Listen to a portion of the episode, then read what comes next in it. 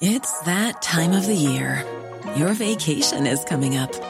You can already hear the beach waves, feel the warm breeze, relax, and think about work. You really, really want it all to work out while you're away. Monday.com gives you and the team that peace of mind.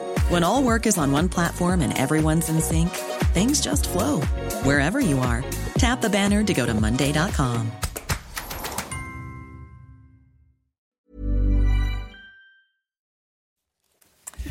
C'est News, 5h59, vous regardez la matinale. Merci d'être avec nous, merci de votre confiance, merci de votre fidélité. À la une ce matin, la communauté juive en France craint pour sa sécurité. Il y a eu des agressions, nous avons recueilli des témoignages.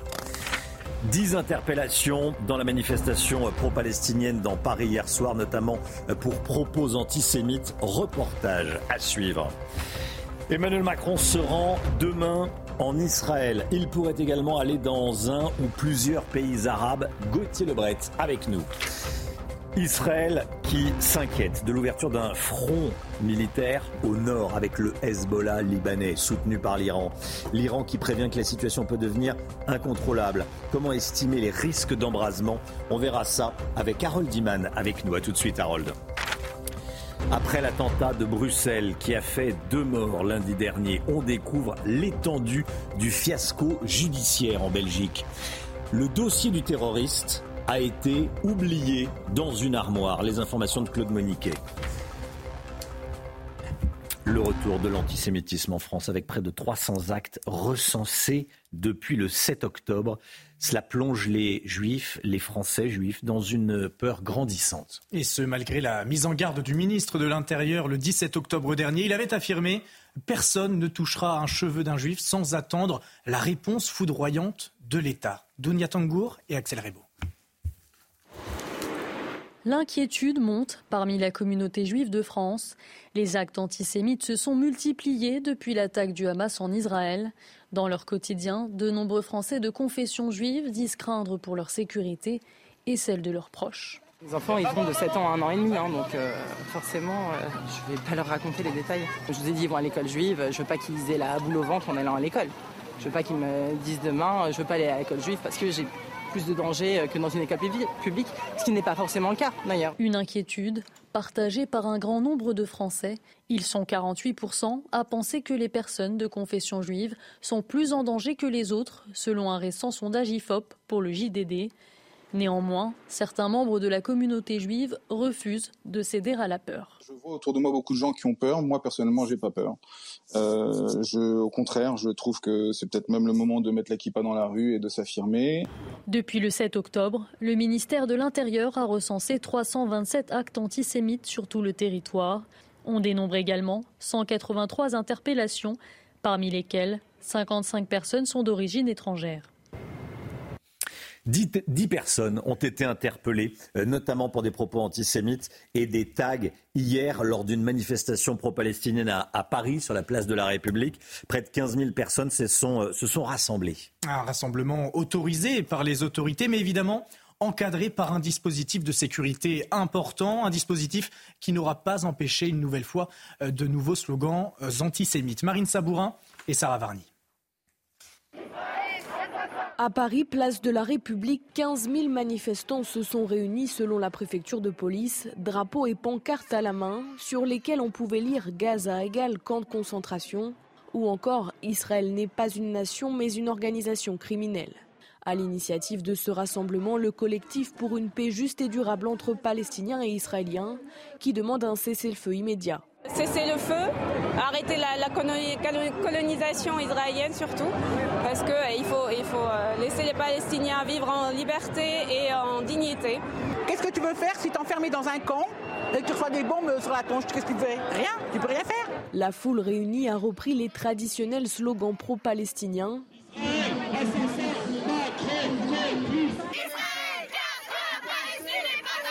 Certains manifestants ont condamné les actes du Hamas en Israël, mais évoqué également la politique de Benjamin Netanyahou en Palestine. Pas la faute du peuple palestinien si euh, le Hamas va prendre euh, le pouvoir du pays. On ne peut pas dire que les actions du Hamas c'est les actions du peuple palestinien. Il y a ceux qui diront que le génocide est du côté israélien et ceux qui diront que c'est du côté de la Palestine. Regardez les images et faites votre idée. La paix sur les Palestiniens et sur les Juifs qui subissent une politique d'extrême droite. Les forces de l'ordre ont procédé à 10 interpellations, notamment pour des propos antisémites et des taxes sur la statue de la République. De nouveaux appels à manifester à Paris ont été lancés pour demain et samedi prochain.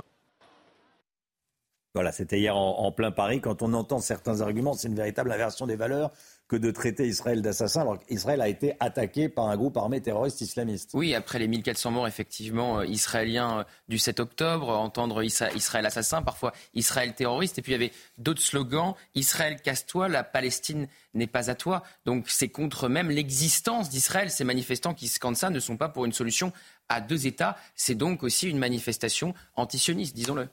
Gauthier, le prêtre, Emmanuel Macron se rend demain en Israël. Il doit rencontrer le Premier ministre Benjamin Netanyahou. Euh, après cette visite, il devrait se rendre dans un ou plusieurs pays arabes. Oui, alors il y va après euh, tous les autres, j'allais dire. Il fait pas partie des premiers. Hein. Joe Biden y est allé, Giorgia Meloni euh, ce week-end, la présidente du Conseil italien, Rishi Sunak, le Premier ministre euh, anglais, Ursula von der Leyen, la présidente de la Commission européenne, ou encore Olaf Scholz, le chancelier allemand. Donc il doit rencontrer demain Benjamin Netanyahou. Et après, effectivement, pour contrebalancer quelque part cette visite en Israël, il pourra aller dans un pays arabe. Alors ce sera l'Égypte, la Jordanie ou le Liban. En fait, il veut à la fois ménager Israël et le monde arabe, le président de la République. La position de la France est claire. Israël a le droit de se défendre, mais elle doit préserver eh les populations euh, civiles, les vies euh, des civils à Gaza. La crainte est toujours là, celle de l'importation du conflit, même s'il est déjà sur notre sol. On le voit depuis le départ. Je reprends un exemple fameux. Elisabeth Borne ne s'est pas rendue euh, le lundi après l'attaque terroriste du, du Hamas du 7 octobre à la manifestation pour Israël, par crainte justement de l'importation euh, du conflit, et qu'on lui reproche ensuite de s'être rendu à une manifestation pour Israël, mais de ne pas faire la même chose pour la Palestine. Donc effectivement, Emmanuel Macron va rencontrer Benjamin Netanyahu, mais devrait aller ensuite dans un pays arabe. Merci beaucoup Gauthier. La présidente de l'Assemblée nationale qui achevait hier donc une visite en délégation en Israël aux côtés des, victimes. Jean-Luc Mélenchon a, a, tweeté le leader insoumis qui a estimé que Yael Braun-Pivet encourageait le massacre de Palestiniens en, je cite, campant à euh, Tel Aviv. Meyer Habib a réagi, député Les Républicains des Français de l'étranger, qui revient d'ailleurs d'Israël hier soir. Il sera avec nous à 7h10. Il a réagi, il a dit que Jean-Luc Mélenchon était un antisémite, c'est ce qu'il a dit. Il sera avec nous euh, sur ce euh, plateau à 7h10. Un second convoi humanitaire a pu pénétrer dans la bande de Gaza depuis l'Égypte.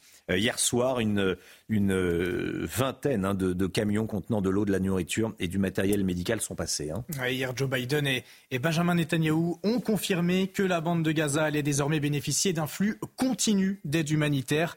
La Croix-Rouge, dont les denrées arrivent au compte-gouttes, demande le respect du droit international humanitaire. Joe Biden met en garde l'Iran contre l'ouverture d'hostilités via le Liban, où les combats sont déjà réels. Le président américain s'est entretenu hier avec tous les représentants des pays alliés, la France, le Canada, la Grande-Bretagne, l'Allemagne, l'Italie, Israël et même le Vatican. Harold Iman, est-ce qu'Israël craint l'ouverture d'un deuxième front au nord contre le Hezbollah libanais soutenu par l'Iran?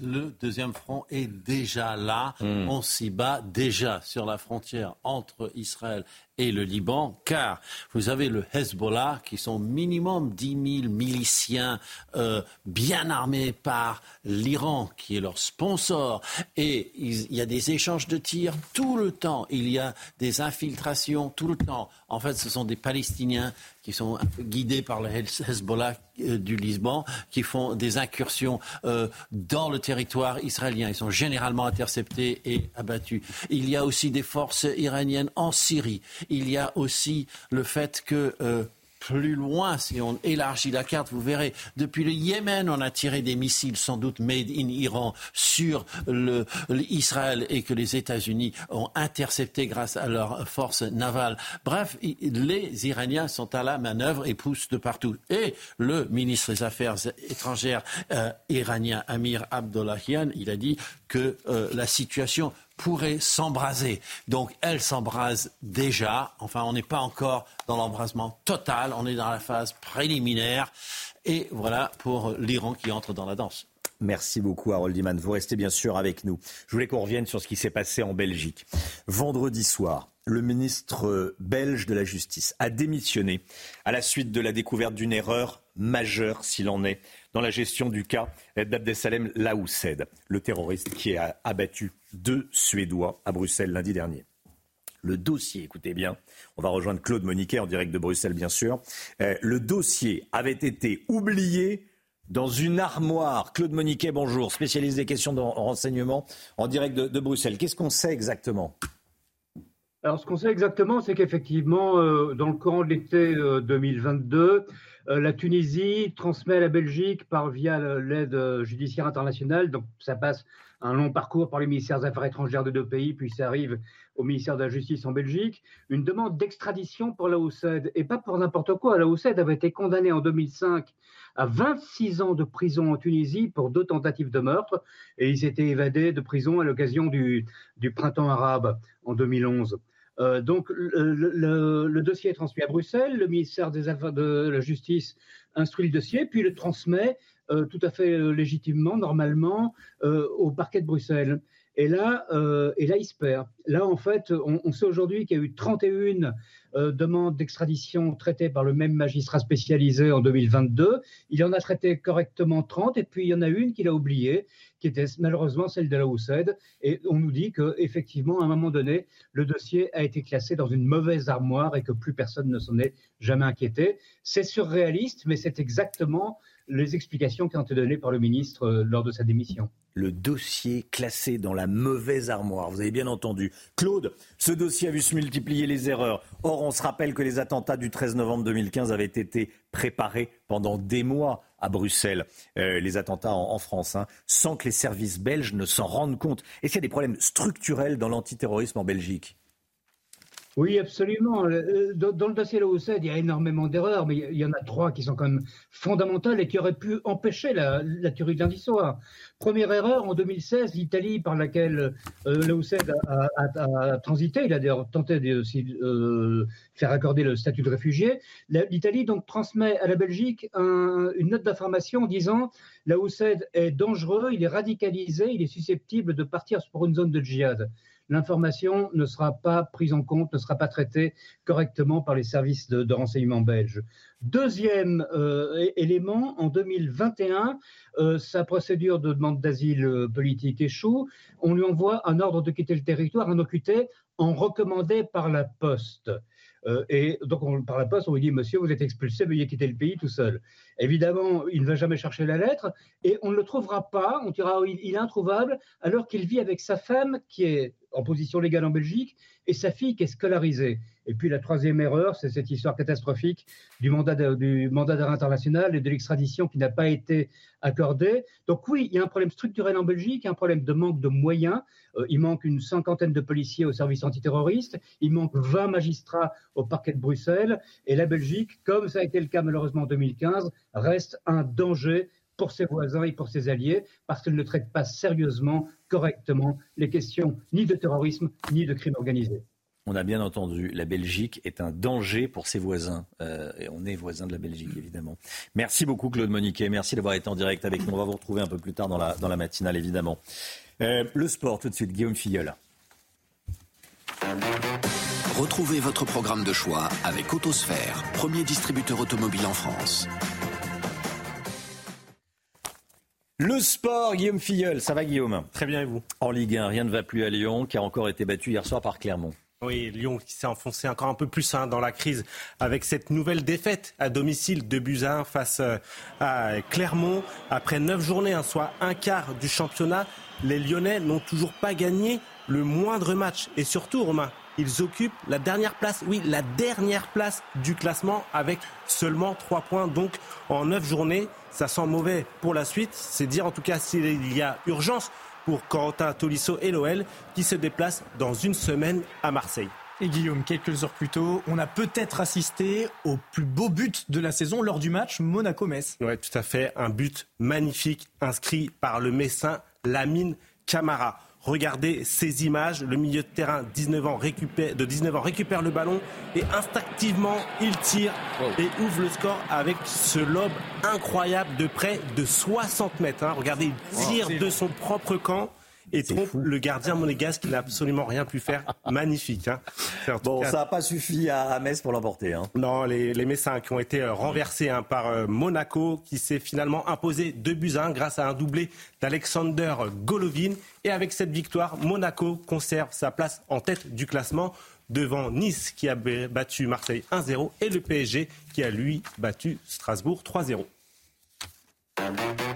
Vous avez profité de votre programme de choix avec Autosphère, premier distributeur automobile en France. Restez bien avec nous sur CNews. Dans un instant, on va aller en Israël retrouver euh, une de nos envoyés spéciaux euh, sur place, Régine Delfour avec Thibault Marcheteau, qui se sont rendus dans une cellule de crise pour aider les familles d'otages. À tout de suite. News, il est 6h18. Bienvenue à tous et merci d'être euh, d'être avec nous. Euh, selon les derniers chiffres communiqués par l'armée israélienne, le Hamas détient 212 otages à Gaza. Parmi eux, au moins une française. Au moins une française. Il y a sept personnes portées disparues dont on est sans nouvelles. Sept Français dont on est sans nouvelles. Les familles vivent euh, évidemment dans l'angoisse permanente. toutes les familles, mais elles peuvent compter sur un comité de soutien créé en Israël par des bénévoles. un collectif qui aide financièrement ou juridiquement ces familles, comme vous allez le voir avec Régine Delfour et Thibault Marcheteau, nos équipes sur place qui les ont rencontrés. Nous sommes ici euh, au centre opérationnel euh, des otages où euh, tout s'organise avec des bénévoles. Il y a plusieurs cellules, notamment une cellule aux finances, une cellule d'aide dédiée aux familles ou encore différents endroits, là, des cellules au niveau des réseaux sociaux, des, cellules aussi juridiques, mais aussi diplomatiques. Et pour pouvoir parler de ce centre avec nous, donc Daniel Check, qui est lui responsable de la cellule diplomatique. Bonjour, alors est-ce que vous pouvez m'expliquer comment ça s'organise un petit peu ce centre? Alors c'est un, un, centre de bénévoles qui a été créé par le propriétaire euh, de ces murs qui malheureusement est euh, impliqué personnellement dans la tragédie du 7 octobre et qui a euh, monté le premier noyau de cette opération et du jour au lendemain, il y avait des centaines, sinon des milliers de bénévoles qui se sont présentés ici. Nous ne remplaçons pas le gouvernement. Nous n'allons pas négocier avec le Hamas, évidemment. Nous n'avons ni l'autorité ni les moyens de le faire.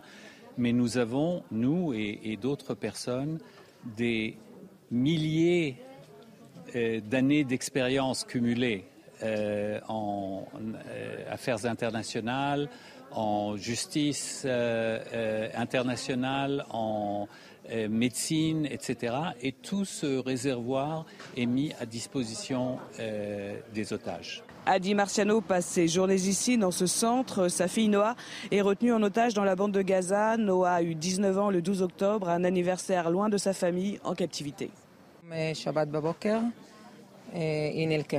J'ai su que ma fille était otage parce que j'ai vu des photos où elle était avec des menottes avec trois de ses amis.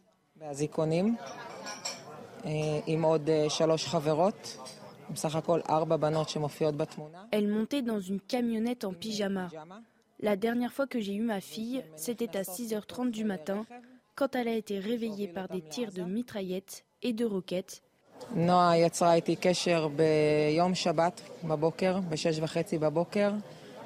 Et elle a communiqué en disant qu'on était attaqué.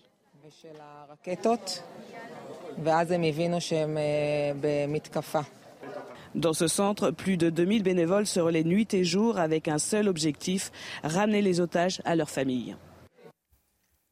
Voilà, reportage de Régine Delfour et Thibault Marcheteau, nos envoyés spéciaux en, Israël. Je vous le disais, hein, soyez là à 7h10 si vous le pouvez. On sera avec Meir Habib qui rentre d'Israël. Il est rentré hier soir. Il était avec la présidente de l'Assemblée nationale, avec Eric Ciotti, le président des, Républicains, et avec Mathieu Lefebvre, qui est député Renaissance et président du groupe d'amitié France-Israël. 7h10, Meir Habib. Dans un instant, l'économie, juste après la petite pause pub avec Eric de Ritmaten. Cette semaine qu'on est ravi de retrouver. Eric, on va parler euh, des allocations chômage. La dégressivité n'est pas un succès, c'est ce que vous nous dites On va en parler dans, dans un instant.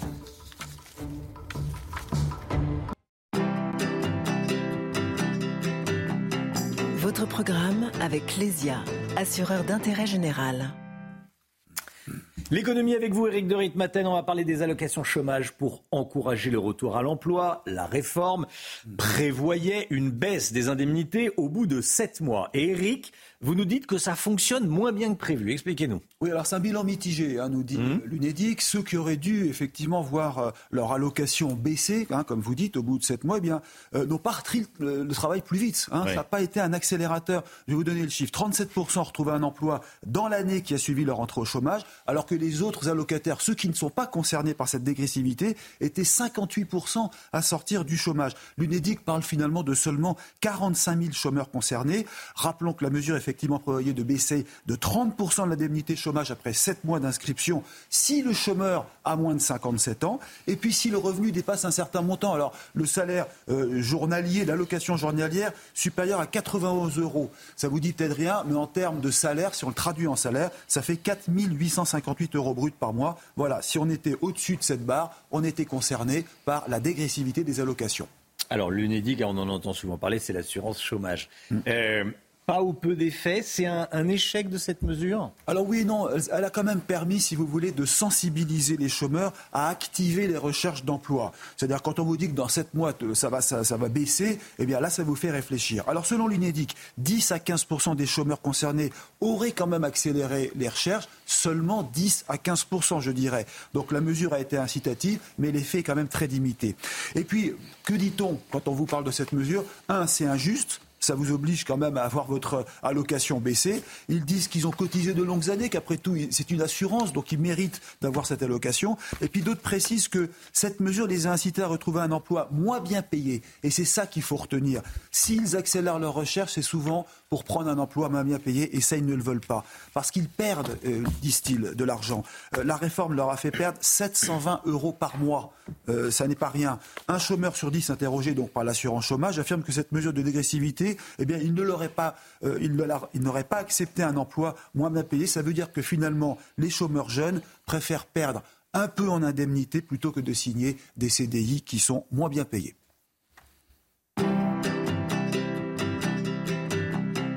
C'était votre programme avec Clésia, assureur d'intérêt général. Le temps, Alexandra Blanc. Problème de pare-brise? Pas de stress. Partez tranquille avec la météo et Point S-Glace. Réparation et remplacement de pare-brise. La dépression Bernard a touché l'Espagne hier, Alexandra. hein. Oh oui, avec des rafales de l'ordre de vent de 147 km heure de vent hier dans le sud de l'Espagne, avec cette dépression qui est donc remontée euh, des Canaries et qui a concerné le sud de l'Espagne, avec donc ces arbres déracinés du côté de Malaga ou encore ces inondations à Huelva, avec euh, localement 30% des arbres déracinés sur le sud de l'Espagne. Donc ces images assez impressionnantes et cette rafale de vent de l'ordre de 147 km heure de vent en Espagne et cette dépression Bernard qui remonte actuellement en direction de la France avec d'ailleurs cinq départements placés sous surveillance par Météo France, notamment la Drôme, l'Ardèche ou encore en allant euh, vers l'Isère et l'Ain où l'on attend localement beaucoup d'eau aujourd'hui, beaucoup d'eau et en prime avec un flux de sud, et bien le risque d'inondation sera bel et bien présent sur ces cinq départements. Alors au programme ce matin, un temps très pluvieux entre les Charentes et le Jura. On retrouve également la mise en place d'un nouvel épisode Sévenol autour du golfe du Lion avec beaucoup de vent actuellement entre les cimes pyrénéennes et le Languedoc, un des rafales de, l'ordre de 120 à 130 km par heure. Et puis dans l'après-midi, les pluies vont remonter en direction des régions du Nord avec un temps très pluvieux sur les trois quarts du pays. Attention également à cet axe pluvieux orageux qui va se mettre en place, vous voyez, entre le Languedoc et le Nord-Est, en passant également par le Lyonnais avec au programme de la pluie, des orages, mais également de la grêle. C'est très rare d'avoir de la grêle à cette période de l'année. Donc vraiment, cet axe orageux très très euh, instable, principalement entre l'Alsace et le Languedoc. Et puis les vents qui vont également euh, se maintenir aujourd'hui. Côté température, pas grand-chose à signaler. La douceur est toujours au rendez-vous. 9 à Paris ou encore 15 degrés à Toulouse. Et dans l'après-midi, les températures baissent dans le nord avec 13 degrés à Paris, tandis que ça remonte dans le sud avec 22 degrés à Lyon, 26 degrés à Marseille ou encore 29 degrés à Ajaccio. Cette semaine, on aura tout un défilé de perturbations. Demain, journée d'accalmie, journée de transition avec un temps très agité prévu à partir de mercredi. On aura de la pluie, mais également beaucoup de vent. Problème de pare-brise Pas de stress. Repartez tranquille après la météo avec Point S-Glace. Réparation et remplacement de pare-brise. C'est News, il est 6h30. Merci d'être avec nous. Toute l'équipe de la matinale est là ce matin pour vous. On est avec Augustin Donadieu, Gauthier Lebret, Alexandra Blanc, Tanguy Hamon, avec Harold Iman et Éric de Ritmaten. À la une ce matin, les services de sécurité français particulièrement mobilisés en ce moment dans tous les bâtiments sensibles. À Petit-Quevilly, en Seine-Maritime, deux lycéens ont été interpellés avec des bouteilles d'acide chlorhydrique qu'ils ont tenté de faire exploser dans leur établissement. Les informations de Tanguy Hamon dans un instant. Emmanuel Macron sera en Israël demain. Il pourrait également aller dans un ou plusieurs pays arabes. Les enjeux de ce déplacement, les enjeux géopolitiques. Avec vous, Harold Iman. A tout de suite, Harold. Yael Braun-Pivet campe à Tel Aviv pour encourager le massacre à Gaza. C'est ce qu'a écrit Jean-Luc Mélenchon au sujet de la présidente de l'Assemblée nationale. Évidemment, euh, tweet antisémite. Euh, dit notamment Meyer Habib. Il sera avec nous à 7h10 et puis on y reviendra avec Gauthier Lebret à 6h50. 50e victoire pour Max Verstappen qui a seulement 26 ans. C'était lors du Grand Prix de F1 des États-Unis.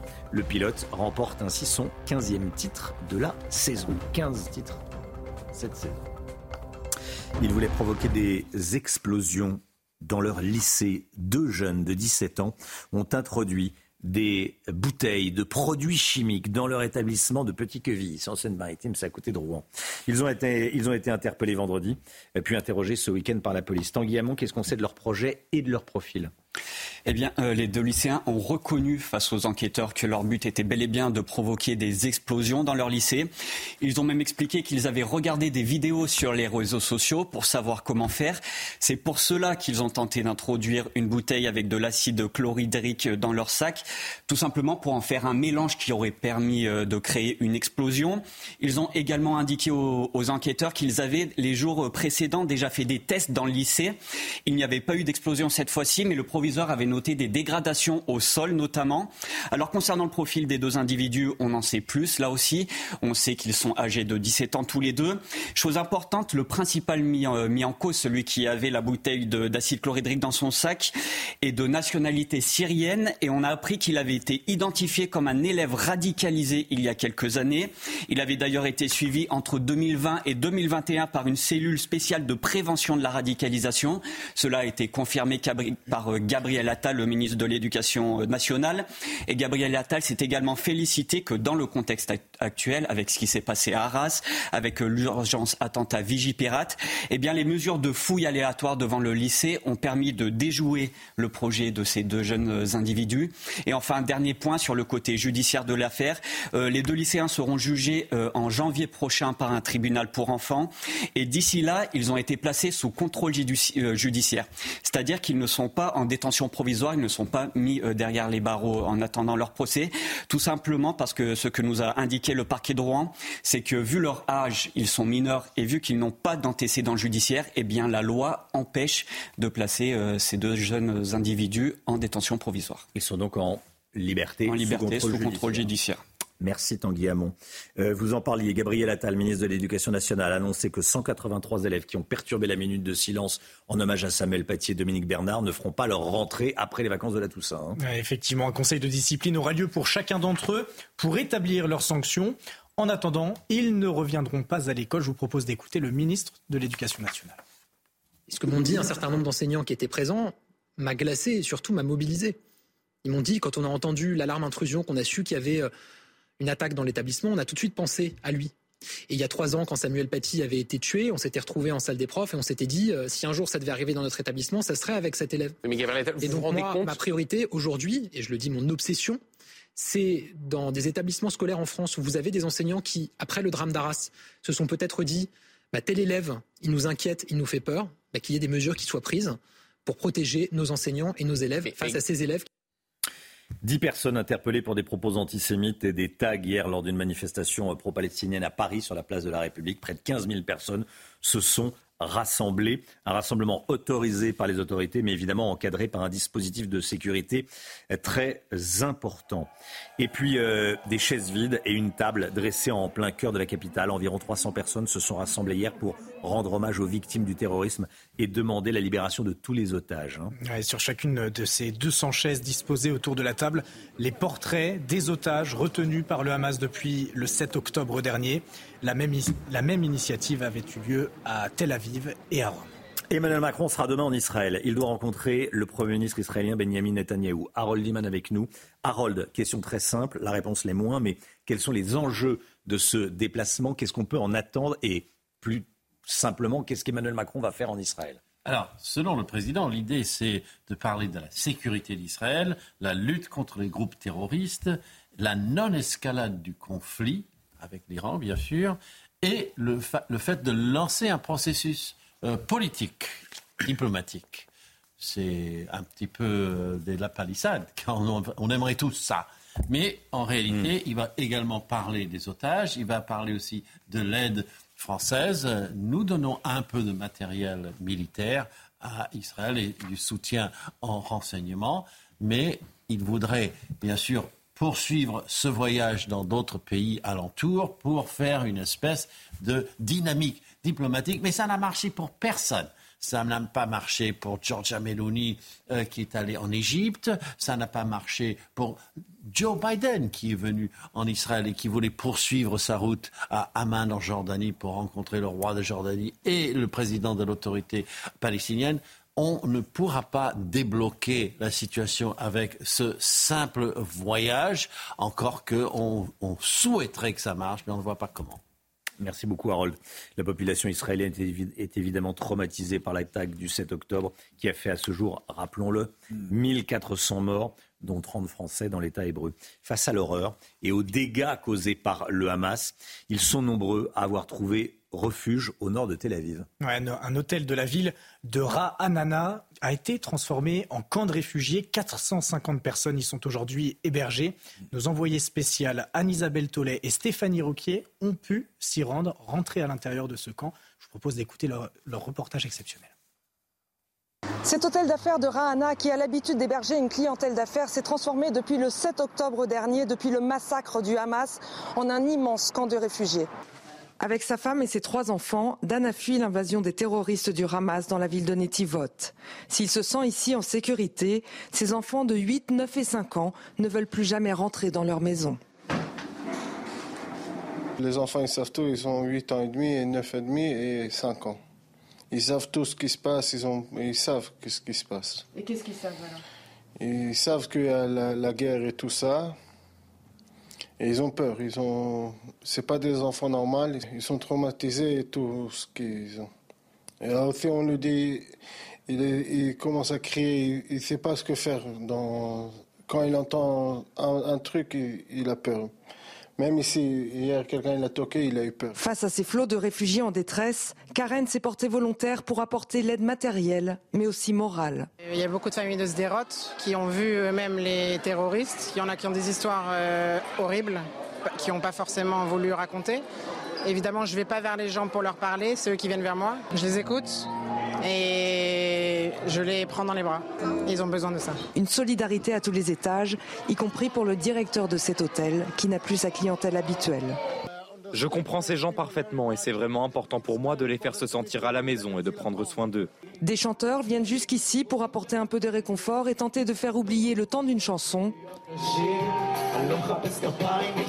les horreurs de la guerre. Voilà, à 7h10, on sera en direct et euh, il sera avec nous en, plateau avec Meyer Habib, qui revient d'Israël. Il a atterri hier soir. Il est rentré de son voyage avec la, présidente de l'Assemblée nationale, avec Eric Ciotti et, Mathieu Lefebvre, qui est euh, président du, groupe d'amitié France-Israël à, l'Assemblée nationale. Le sport, le sport tout de suite avec de la, de la Formule 1 et Supermax. C'est tout de suite. Retrouvez votre programme de choix avec Autosphère, premier distributeur automobile en France. Super Max Verstappen.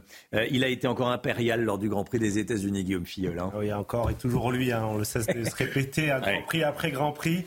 Parti de la sixième place, hein, Max Verstappen a pris la tête à la mi-course pour signer sa quinzième victoire de la saison et déjà la cinquantième de sa carrière à seulement 26 euh, ans. Très beau euh, palmarès. Et le néerlandais, hein, qui est déjà assuré de son troisième titre de champion du monde, a devancé Landon Norris et Carlos Sainz, puisque Lewis Hamilton, hein, qui avait terminé à la deuxième place, a en effet été euh, disqualifié pour une monoplace non conforme, tout comme Charles Leclerc, qui était lui arrivé sixième. Prochain rendez-vous dans une semaine au Mexique où Max Verstappen tentera d'égaler les 51 victoires d'Alain Prost. Et en tennis, Gaël Monfils a remporté hier le 12e titre de sa carrière à 37 ans. Hein. Gaël Monfils est inusable. Il a en effet remporté le tournoi de Stockholm en battant en finale le russe Pavel Kotov. C'est le 12e titre de sa carrière, hein, comme vous l'avez dit, Augustin. Le deuxième dans la capitale suédoise et surtout le premier depuis la naissance de sa petite fille Sky il y a tout juste un an. Et comme vous l'avez vu sur ces images, il va lui falloir beaucoup de place pour ramener et ranger ce trophée très très imposant. Sacrée coupe. En basket, la saison NBA commence cette semaine et Dallas se prépare à affronter Victor Wembanyama. il, est déjà dans tout, il est déjà dans tous les esprits, hein, Victor euh, Wembanyama, puisque effectivement Dallas est la première euh, équipe à rencontrer les Spurs et le Français cette saison. Et l'équipe du Texas a utilisé une astuce très surprenante à l'entraînement pour essayer de contourner le Français. Regardez ces images. On voit un membre du staff de l'équipe de Dallas avec des avec des palmes des pour essayer de reproduire l'immense envergure de Victor euh, Wembanyama. non mais il a pas il a pas des bras aussi longs que ça quand même. Victor avec l'envergure, euh, ah c'est probable. Hein. on ne doit pas en être loin. On ne doit pas en être très loin. On verra maintenant si cette technique sera 2 mètres 20, 2 mètres 20, tout dépend de ses chaussures. Oui, voilà. S'il met des talons. Des grosses semelles ou pas. À voir si cette technique sera efficace lors du match qui aura lieu dans la nuit de mercredi à jeudi. Vous avez profité de votre programme de choix avec Autosphère, premier distributeur automobile en France. Restez bien avec nous dans un instant, on sera en direct avec Lise Ben Kemoun, journaliste habitante de Netanya. On va parler de, toute l'actualité euh, en Israël et, autour. Emmanuel Macron se rend demain en, Israël. Comment est-ce que c'est euh, perçu sur place? Restez bien avec nous sur CNews, c'est très important. On se retrouve avec toute l'équipe. À tout de suite. C'est News, il est 6h45. Merci d'être avec nous. Dans un instant, on sera en direct avec Lise Benkemoun, euh, qui est journaliste, habitante de Netanya. On sera en direct d'Israël dans un instant. Euh, Lise qui est déjà connectée. Bonjour Lise. Euh, on se retrouve dans, dans, quelques instants, juste après le rappel des titres avec Augustin Donadieu. Dix personnes ont été interpellées en marge de la manifestation pro-palestinienne, place de la République à Paris hier, notamment pour des propos antisémites. 15 000 personnes s'étaient rassemblées pour dire, je cite, Stop au massacre à Gaza. Malgré un important dispositif de sécurité, de nombreux slogans antisémites ont été scandés durant le rassemblement. Emmanuel Macron se rendra à Tel Aviv demain, à quelques jours de l'offensive terrestre de Tzal. Le chef de l'État va rencontrer le Premier ministre israélien Benjamin Netanyahou, selon l'Élysée. Il pourrait se rendre dans la foulée au Liban et en Égypte, où les convois humanitaires sont en attente. Et après l'ouragan Tammy, la Guadeloupe maintenant sous les eaux est confrontée aux inondations. Après avoir été confinée quelques heures samedi, les habitants de l'archipel ont subi de fortes pluies hier. Plusieurs rivières sont sorties de leur lit et ont provoqué localement des inondations. Le ministre délégué chargé des Outre-mer est attendu sur place dans la journée pour dresser un bilan des dommages. Lise Benkemoun en direct avec nous. Bonjour Lise. Bonjour Romain. Merci d'être en direct avec nous euh, à nouveau ce matin. Vous êtes euh, journaliste, vous habitez Netanya en, Israël. Euh, je voulais vous entendre sur plusieurs choses, notamment sur Emmanuel Macron qui se rend demain en Israël. Il va rencontrer le Premier ministre israélien Benjamin Netanyahou. On dit qu'il pourrait aller dans un pays arabe, peut-être le Liban, peut-être la Jordanie, peut-être l'Égypte. Bon, comment est perçue cette visite en Israël? Ben, on l'attendait, à vrai dire, parce qu'on a tout de même déjà eu Joe Biden, Rishi Sunak, Giorgia Meloni, donc euh, voilà, il était temps. Que Emmanuel Macron euh, vienne. Après, on est toujours content du soutien international. Et puis, en plus, évidemment, euh, moi, comme de nombreux Israéliens, je suis française à la base. Donc, forcément, euh, j'attends le soutien de la France dans, dans ce genre de guerre et d'attaque horrible. Après, on va voir ce qu'il va faire sur, sur le terrain. C'est vrai que la politique de la France, elle, est toujours très prudente, on va dire, souvent par rapport à Israël. Le discours d'Emmanuel Macron la semaine dernière était, euh, clair. Donc, euh, oui, on, attend un soutien réel de sa part. Et si oui, il peut jouer un rôle euh, avec l'Égypte notamment, et pour l'aide humanitaire, et peut-être pour la négociation des otages, tant mieux. Il y a eu, genre justement, il y a eu la libération de deux otages du Hamas ce, week-end, deux américaines. Il reste 212 otages euh, détenus par le Hamas à Gaza. 212. Euh, comment la libération de ce week-end a-t-elle été vécue en Israël? Est-ce que ça a suscité une once, je dis bien une once d'espoir ou, pas? Euh, Je crois pas. Voilà. Je ne hmm. crois pas parce que euh, clairement, on voit bien la manœuvre politique du Hamas là-dessus. Libérer deux otages et en plus américaines alors que vous en avez toujours 212 pour avoir l'air un tout petit peu moins sanguinaire, pour que le monde entier fasse un peu moins la comparaison entre le Hamas et l'État islamique. Non, donc euh, forcément que non. Et puis en plus, même dans leur propre famille, il y a encore beaucoup d'otages qui sont là-bas. Donc on voit bien que c'était une, une manœuvre. En plus, on a toujours aucune info sur les otages en eux-mêmes. On ne sait pas s'ils sont vivants. On sait qu'il y en a un certain nombre qui ont même déjà été emmenés morts dans la bande de Gaza. Donc non, je ne peux pas vous dire qu'on a de grands espoirs en Israël, non. Joe Biden, s'est entretenu avec tous ses alliés hier. Les États-Unis préviennent qu'ils agiront si leurs intérêts sont menacés. L'Iran, de son côté, prévient que la situation peut devenir, je cite, incontrôlable. L'Iran qui soutient le Hezbollah libanais, qui est un mouvement terroriste, donc au, Liban, à la frontière avec Israël, donc sud-Liban, euh, nord-Israël. Comment est-ce que vous estimez le risque d'embrasement? Euh, bah, là, il est fort, hein, il est très fort. Mais d'ailleurs, c'est pour ça qu'on est content que Joe Biden euh, soit aussi clair dans l'aide qu'il est prêt à apporter à Israël, dans son soutien militaire, dans le fait que les porte-avions soient là dans le fait qu'il y a euh, des avions de chasse, 2000 Marines. Euh, on n'a jamais vu ça. Hein. Là, on est, on est clairement dans, dans un risque d'embrasement euh, maximal que personne n'a envie de, de, de, voir advenir. Au front nord, on en a discuté déjà la semaine dernière, mais c'est de pire en pire. Il y a eu énormément d'incidents et de. On a évacué beaucoup de villes du nord en Israël parce qu'il y avait des tirs de roquettes constants depuis, depuis le nord. Mais euh, le Liban est dans une très sale euh, situation également, parce que le Hezbollah, qui est une organisation terroriste, comme vous venez de le rappeler, Romain, a une emprise énorme sur ce pays. Euh, et, l'Iran, en plus, a une position très facile parce qu'elle gère tout ça à distance. Donc, elle passe son temps à envoyer des gens qui sont ses proxys et rien ne se passe officiellement de son côté. C'est atroce. Merci beaucoup Lise. Lise Benkemoun en direct de, de, Netanya. Merci à, vous, bon courage à vous. Euh, merci d'être en, direct régulièrement avec nous Lise Benkemoun. Euh, je le répète depuis Netanya en, Israël. Dans un instant, on va parler de ce qu'a écrit Jean-Luc Mélenchon. Euh, est-ce que c'est le dérapage de trop On se posera la, question et on y répondra avec vous, Gauthier Lebret, dans, dans un instant. Jean-Luc Mélenchon qui s'en est pris à, Yael Braun-Pivet avec des euh, propos nauséabonds, comme on dit, au minimum. C'est un euphémisme. Restez bien avec nous sur CNews. À tout de suite. La politique, est-ce que c'est le dérapage de trop? Jean-Luc Mélenchon s'en prend très vivement à la présidente de l'Assemblée nationale. Il utilise des termes euh, nauséabonds, antisémites, car euh, Gauthier Lebret, Yael Braun-Pivet s'est rendu ce week-end en Israël et c'est ça que Jean-Luc Mélenchon critique. À chaque fois, on pense que Mélenchon est allé au maximum de ce qu'il pouvait dire, et non, il arrive encore à nous surprendre. Hier, il était donc à cette manifestation Place de la République à Paris, pro-palestinienne, sans les frondeurs insoumis et le reste de la gauche, car le communiqué qui appelait à cette manifestation ne qualifiait toujours pas le Hamas de terroriste. Et en pleine manif, Jean-Luc Mélenchon a tweeté ceci. Voici la France. Alors, voici la France, dit Jean-Luc Mélenchon, il n'y a pas un drapeau français hein, dans cette foule.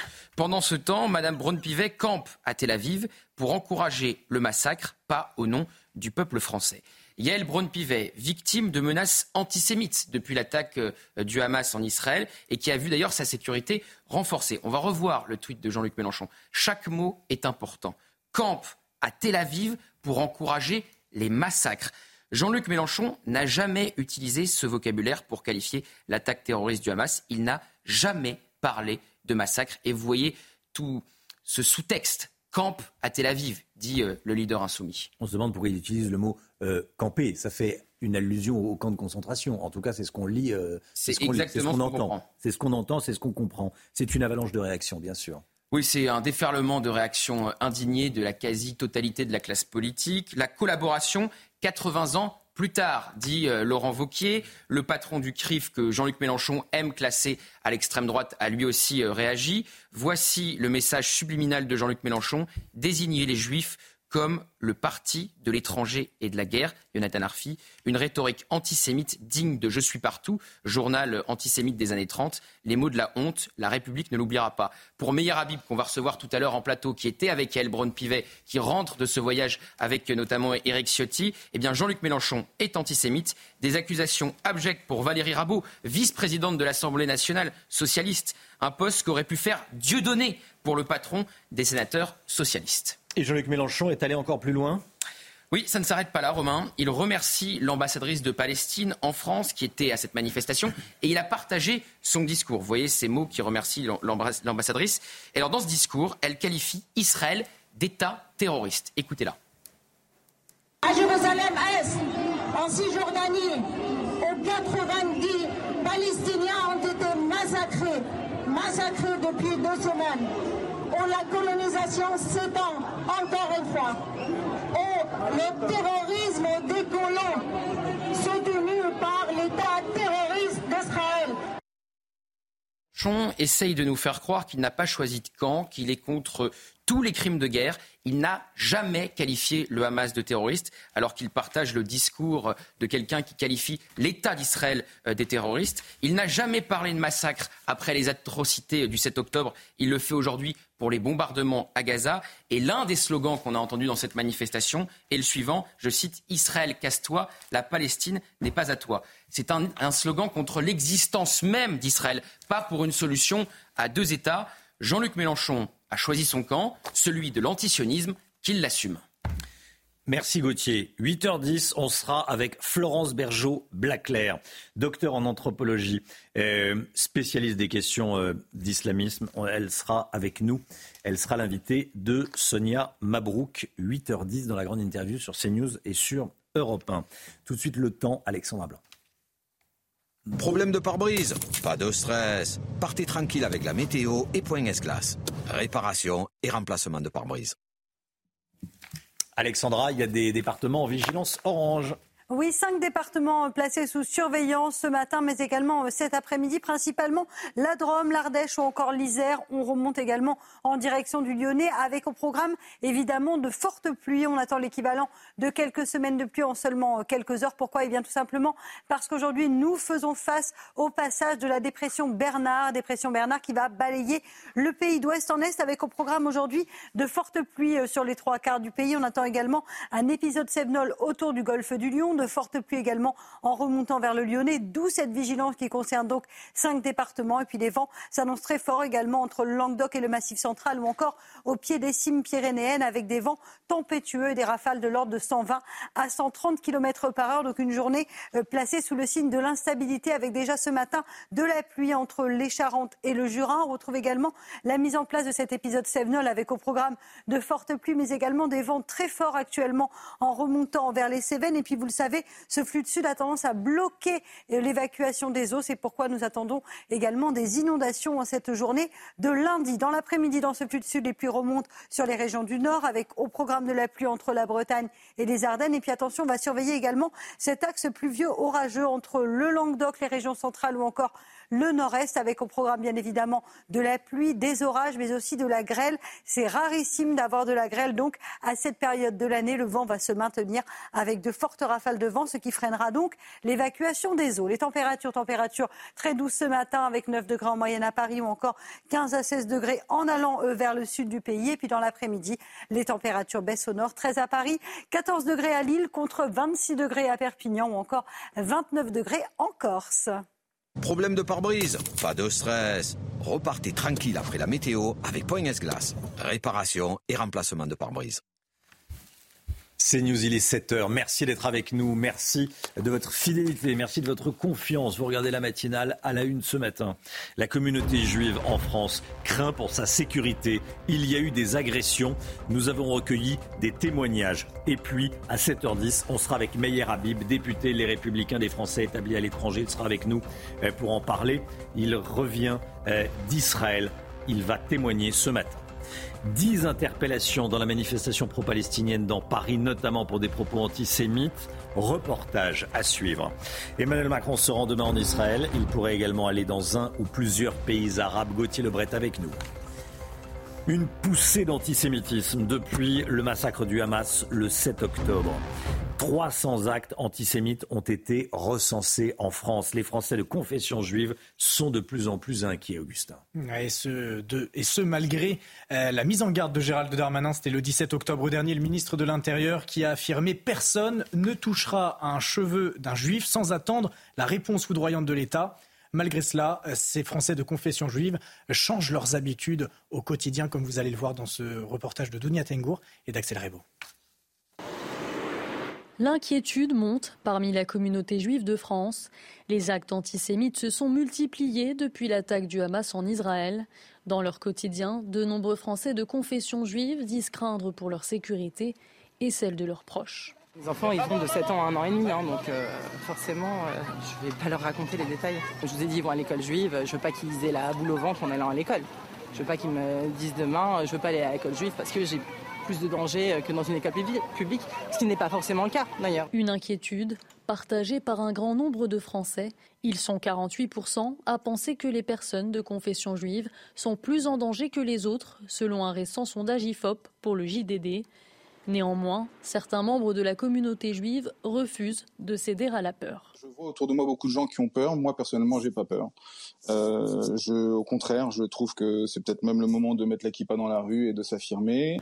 Depuis le 7 octobre, le ministère de l'Intérieur a recensé 327 actes antisémites sur tout le territoire. On dénombre également 183 interpellations, parmi lesquelles 55 personnes sont d'origine étrangère. Dix personnes ont été interpellées pour des propos antisémites et des tags. Hier, lors de la manifestation pro-palestinienne à Paris, près de 15 000 personnes se sont rassemblées sur la place de la République. Un rassemblement autorisé par les autorités, mais évidemment très, très encadré par les forces de l'ordre. Un dispositif qui n'aura pas euh, permis d'empêcher de nouveaux slogans anti-Israël et anti-Macron, comme vous allez l'entendre dans ce reportage de Marine Sabourin et de Sarah Varni. À Paris, place de la République, 15 000 manifestants se sont réunis selon la préfecture de police, drapeaux et pancartes à la main, sur lesquels on pouvait lire Gaza égale camp de concentration, ou encore Israël n'est pas une nation mais une organisation criminelle. À l'initiative de ce rassemblement, le collectif pour une paix juste et durable entre Palestiniens et Israéliens, qui demande un cessez-le-feu immédiat. Cesser le feu, arrêter la, colonisation israélienne surtout, parce qu'il euh, faut, il faut euh, laisser les Palestiniens vivre en liberté et en dignité. Qu'est-ce que tu veux faire si tu es enfermé dans un camp et que tu reçois des bombes sur la tronche? Qu'est-ce que tu fais? Rien, tu peux rien faire. La foule réunie a repris les traditionnels slogans pro-palestiniens.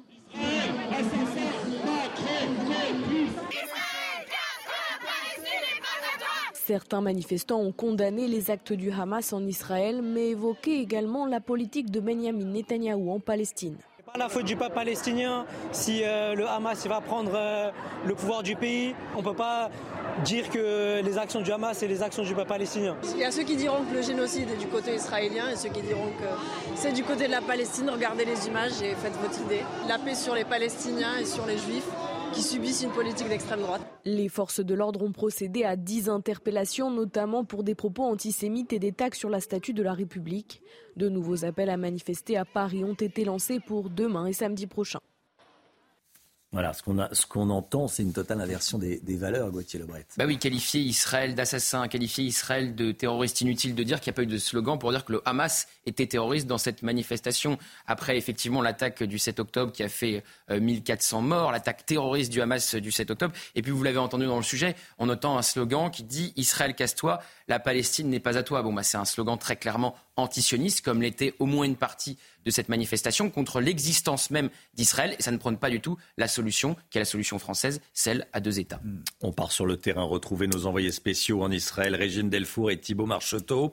Régine, euh, qui suit une délégation du CRIF, le Conseil représentatif des institutions juives de France, dans leur déplacement en, en Israël. Cette délégation se rendra notamment sur la base militaire de la Choura, transformée en centre d'identification des corps. Absolument, la base militaire de la Choura euh, est une étape importante dans ce déplacement. Cette base, elle a été euh, transformée en gigantesque morgue puisqu'il y a encore de nombreux corps qui n'ont pas été identifiés. 1400 personnes euh, ont été tuées, mais il reste encore des centaines de corps qui sont totalement mutilés, brûlés, massacrés, des visages écrasés, des scènes insoutenables. Certains parlent de cette morgue comme les portes de l'enfer. À la suite de cette visite de la base de la Shoura, il y aura d'autres déplacements, notamment à Ashkelon, dans un hôpital pour rencontrer les familles des blessés, mais aussi les blessés, et puis un entretien avec le président israélien Herzog. Voilà, Régine Delfour. Dans un instant, on sera avec Meir Habib, qui rentre d'Israël. Il a atterri hier soir, il sera avec nous sur le plateau. Il est en train d'arriver. Le sport, tout de suite, Guillaume Filleul.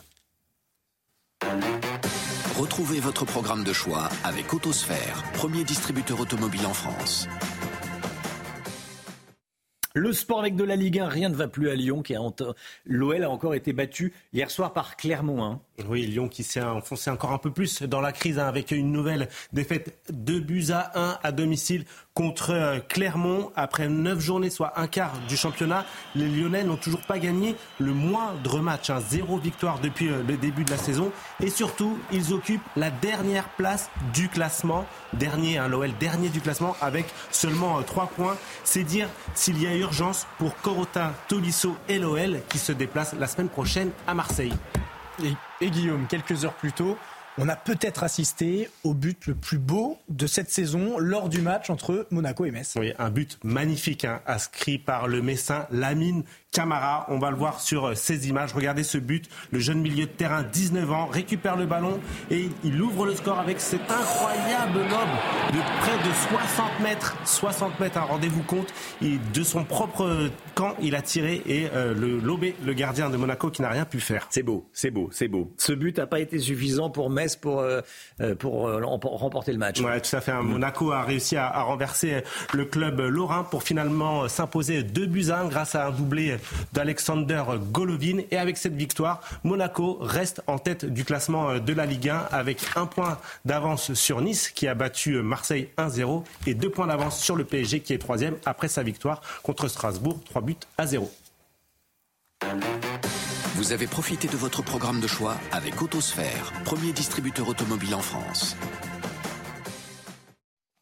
C'est News, il est 7h08. Meyer Habib est avec nous. Bonjour Meyer Habib. Bonjour Manezar. Vous rentrez d'Israël, vous avez atterri hier soir, vous étiez avec euh, Yael Braun-Pivet, la présidente de l'Assemblée nationale, avec Eric Ciotti, avec Mathieu Lefebvre, député Renaissance et président du, groupe d'amitié euh, France-Israël. Vous allez nous dire ce que vous avez vu. On a appris euh, qu'Emmanuel Macron se rendait en Israël demain. Qu'est-ce que vous en attendez?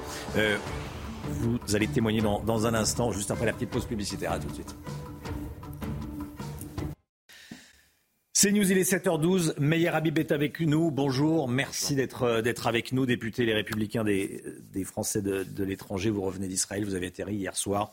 Et je le répète, vous étiez avec la présidente de l'Assemblée nationale, Yael Braun-Pivet. Vous étiez avec le député des Alpes-Maritimes et président des Républicains, Éric Ciotti, et avec Mathieu Lefebvre, qui est député Renaissance et président du groupe euh, d'amitié France. Israël. Bon. Je regrette, je regrette qu'il n'y ait aucun député de gauche qui soit venu parce que la, la présidente les a invités.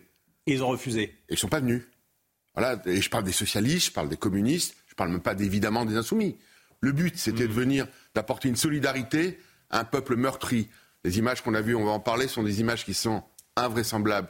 La morgue, on a été à Tel Aviv, où on a vu des bras, des mains, des pieds, des enfants coupés en deux. Enfin, ça, on l'a pas vu à la, à la morgue. On l'a vu sur la photo lorsqu'on était dans le sud par le- la personne qui a récupéré l'officier de Tzal, qui nous a montré certaines choses. Et au vu de immondes. ces horreurs, comment vous expliquez que la gauche refuse de venir? Le drame aujourd'hui, c'est que euh, certains à l'extrême gauche sont des pyromanes. Les gens n'arrivent pas à comprendre qu'on dit en permanence Israël a le droit à, se défendre. Mais Israël a été agressé par des barbares. Des femmes ont été égorgées. Une femme enceinte a été tuée, violée. On a ouvert son ventre et on a sorti. C'est pas moi qui le dis, c'est à la une aujourd'hui de, certains journaux américains avec des, preuves à l'appui. On est dans la barbarie la plus absolue. La moindre, ce qu'on attend d'abord de tout, c'est de condamner. On en est là à ce stade. La barbarie islamiste qui aussi défigure la France et notre pays. Or, pour certains en France, euh, d'ailleurs, on ne les a pas vus. Où ils étaient où pour le Yémen Il y a eu 300 000 morts? Où, étaient les manifestations? Où sont les manifestations pour l'Iran où, les femmes sont agressées, les opposants sont en prison, tués, massacrés? Où sont-ils pour les Ouïghours? Où sont-ils pour les Arméniens? Où sont-ils? Ils sont là uniquement pour les manifester contre euh, des Juifs, euh, pour, enfin, alors que des Juifs sont massacrés, tués dans ce minuscule pays qu'en Israël, ils sont dans la rue en ce moment pour euh, exprimer. On a le droit d'exprimer euh, la solidarité avec le peuple palestinien. Ça, ça ne dérange personne. On n'a pas le droit de dire Israël assassin alors qu'Israël est agressé.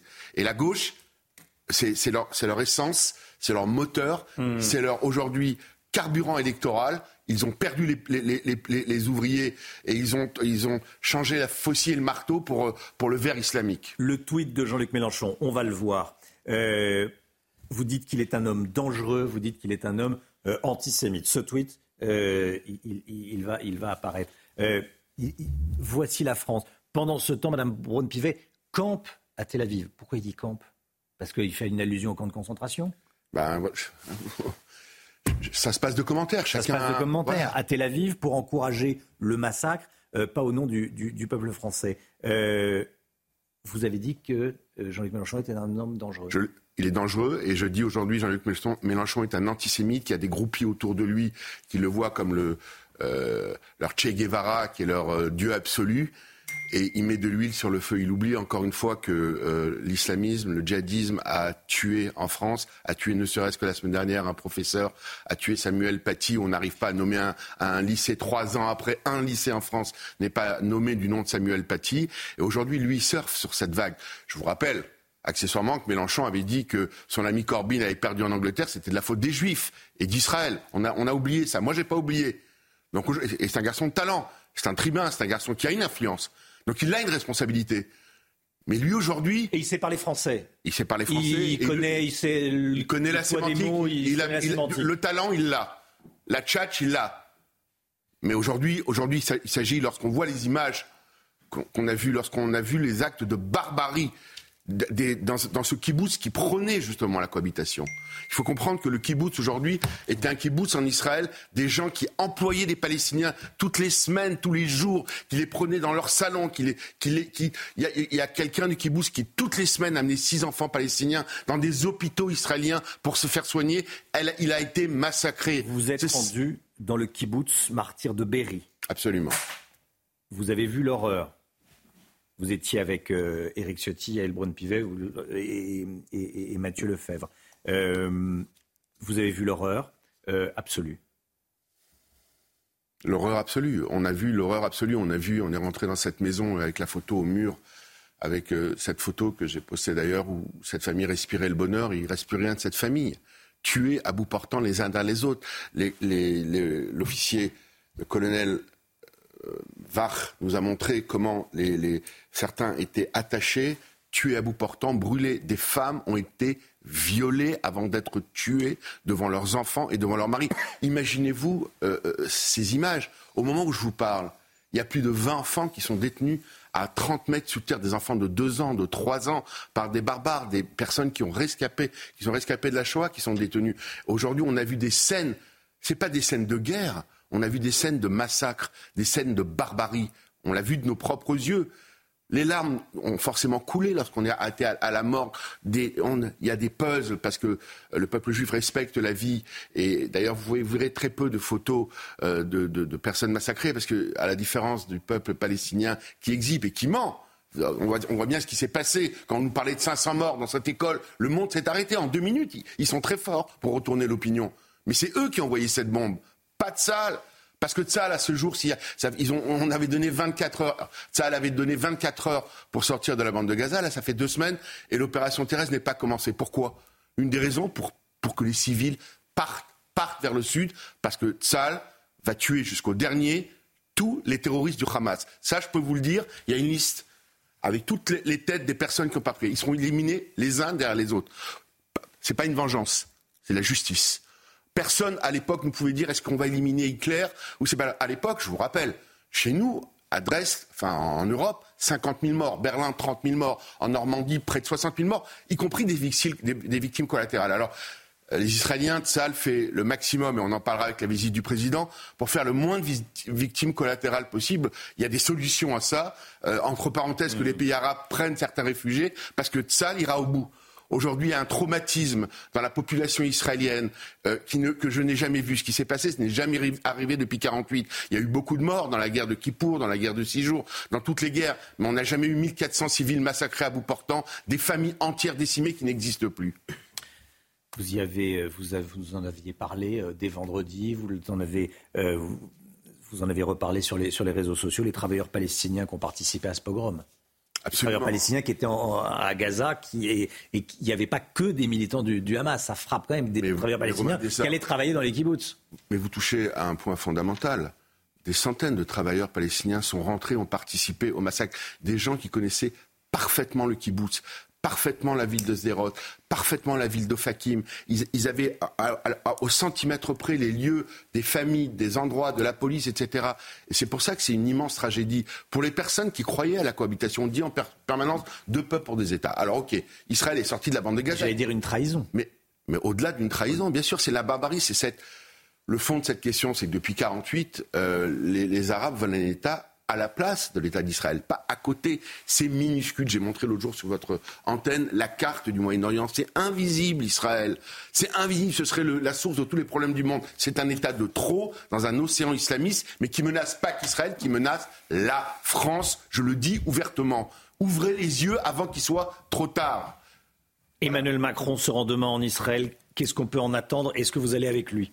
D'abord, j'espère que c'est le président de la République qui décide qui va avec lui. En général, souvent, euh, il est accompagné du député de la circonscription. Euh, il va voir le Premier ministre Netanyahou, c'est extrêmement important. Je sais à plusieurs reprises, mais le, Premier ministre Netanyahou, je l'ai dit au président de la République à qui j'échange, l'attendait. Euh, tous les grands leaders se sont rendus à ce stade en Israël. Il était important et urgent que le président y aille. Il y va et c'est important. je comprends qu'en France, on ne, veut, on ne veuille pas mettre de l'huile sur le feu. Mais il n'y a pas de, de, Personne ne met de l'huile sur le feu. Il s'agit de. Il y a eu un massacre. Il y a une population civile qui a été massacrée. Il faut d'abord apporter un soutien de dire que Israël a le droit à l'autodéfense. Israël est en train de se défendre. Ce que j'entends, c'est que vous anticipez une position qui n'est pas très claire. Bah, je veux dire, vous craignez. Je vois les communiqués du Quai d'Orsay, euh, à qui j'ai d'ailleurs, j'étais avec Catherine Colonna. Oui, c'est bien, il y a une empathie par rapport aux victimes. Et après, qu'est-ce que doit Israël à faire dire? C'est bien. Alors attention, les méchants du Hamas, faut dire attention. Ils doivent payer, il y a une justice qui doit être faite. Et là, Israël a un objectif, éliminer le Hamas. Il y a aussi un problème. Donc vous parlez peu, mais vous parlez aussi, c'est le Hezbollah. Le Hezbollah du Mali qui a pris le Liban. Le Liban, c'était la Suisse du Moyen-Orient. Les chrétiens vivaient de façon incroyable. Aujourd'hui, le Liban, et j'en ai parlé avec beaucoup de parlementaires libanais, est entre les mains du Hezbollah et entre les mains de l'Iran. C'est l'islam radical qui a, pris le Liban entre les mains. Et ils sont à deux doigts et ça, les excite. Il y a eu des morts encore à la frontière libanaise. Donc la France a une position particulière au Liban. La France fait une différence souvent avec le Hezbollah, branche politique, et le, Hezbollah, branche militaire. Il n'y a aucune différence. C'est les mêmes barbares, c'est le même objectif. C'est pareil que le Hamas. Ceux qui sont au Qatar dans les hôtels 5, étoiles, ce sont les mêmes euh, que je parle du Hamas, qui, qui sont aujourd'hui à la bande de Gaza. Donc il y a aussi la libération des otages. Alors là, moins on en parle publiquement, mieux c'est. Le Qatar a, une position énorme par rapport euh, à l'influence qu'il peut avoir pour la libération euh, des otages. Euh, il y a eu deux otages américains libérés, il y a encore 200 otages à libérer, dont des otages français bien évidemment, Et j'attends, mais ça, je sais que la France œuvre là-dessus. J'étais à l'Élysée la semaine dernière, j'ai rencontré le, secrétaire général et le, le Sherpa du président de la République. Il y a des efforts qui sont faits. Moins on en parle, plus, le prix sera euh, euh, moins élevé. Mais aujourd'hui, il était urgent que le président se rende en Israël. Il se rend, il va rencontrer, et à la fois, j'imagine, les familles des, otages et des Français, et à la fois le, Premier ministre israélien, voire le président. Euh, après, il faut être aux côtés d'Israël sans le moindre bémol. Il n'y a pas de mais aujourd'hui dans le soutien à Israël. Il ne doit pas avoir de mais, il ne doit pas avoir de, bémol. On, on dit en permanence Israël a le droit à l'autodéfense et à la sécurité. C'est ce que dit la France, de peuple pour deux États, on en parlera après. Pour l'instant, il ne veut pas de peuple de deux États, il veut un État à la place de l'État d'Israël. C'est ça qui est prouvé chaque jour un peu plus, parce qu'on on aura l'occasion de parler dans un autre interview de l'autorité palestinienne. Mais aujourd'hui, ce qu'il faut, c'est que la France soit aux côtés de la démocratie. Ce qui nous, Israël est le représentant de nos valeurs dans cette région du monde. Et je dis à la France, ouvrez les yeux avant qu'il ne soit trop tard. Meyer Habib avec nous ce matin sur le plateau de la matinale. Merci beaucoup d'être venu ce matin sur le plateau de la matinale. 7h23 euh, dans un instant l'économie. Bug des terminaux de paiement de cartes bancaires ce week-end. Que s'est-il passé? On en parle avec Eric Dorit Matin. À tout de suite.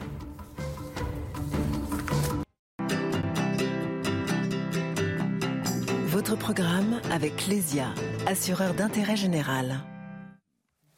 L'économie avec vous, Eric Dorit Maten. On va parler des, euh, des bugs euh, un bug général des cartes de paiement a bloqué samedi tous les terminaux de paiement. C'est ce que vous nous dites. Impossible de régler en, carte bancaire entre 11h et 15h. Bon, euh, qu'est-ce qui s'est passé? On a cru à une cyberattaque. Alors non, c'est pas une cyberattaque, c'est un bug, c'est un, fil qui a été coupé dans ce système. Hein. Alors j'ai essayé de savoir comment ça fonctionnait, si vous voulez. C'est tout simplement la demande d'autorisation de paiement qui a été suspendue. Donc c'est vraiment, je le disais, un fil qui a été coupé.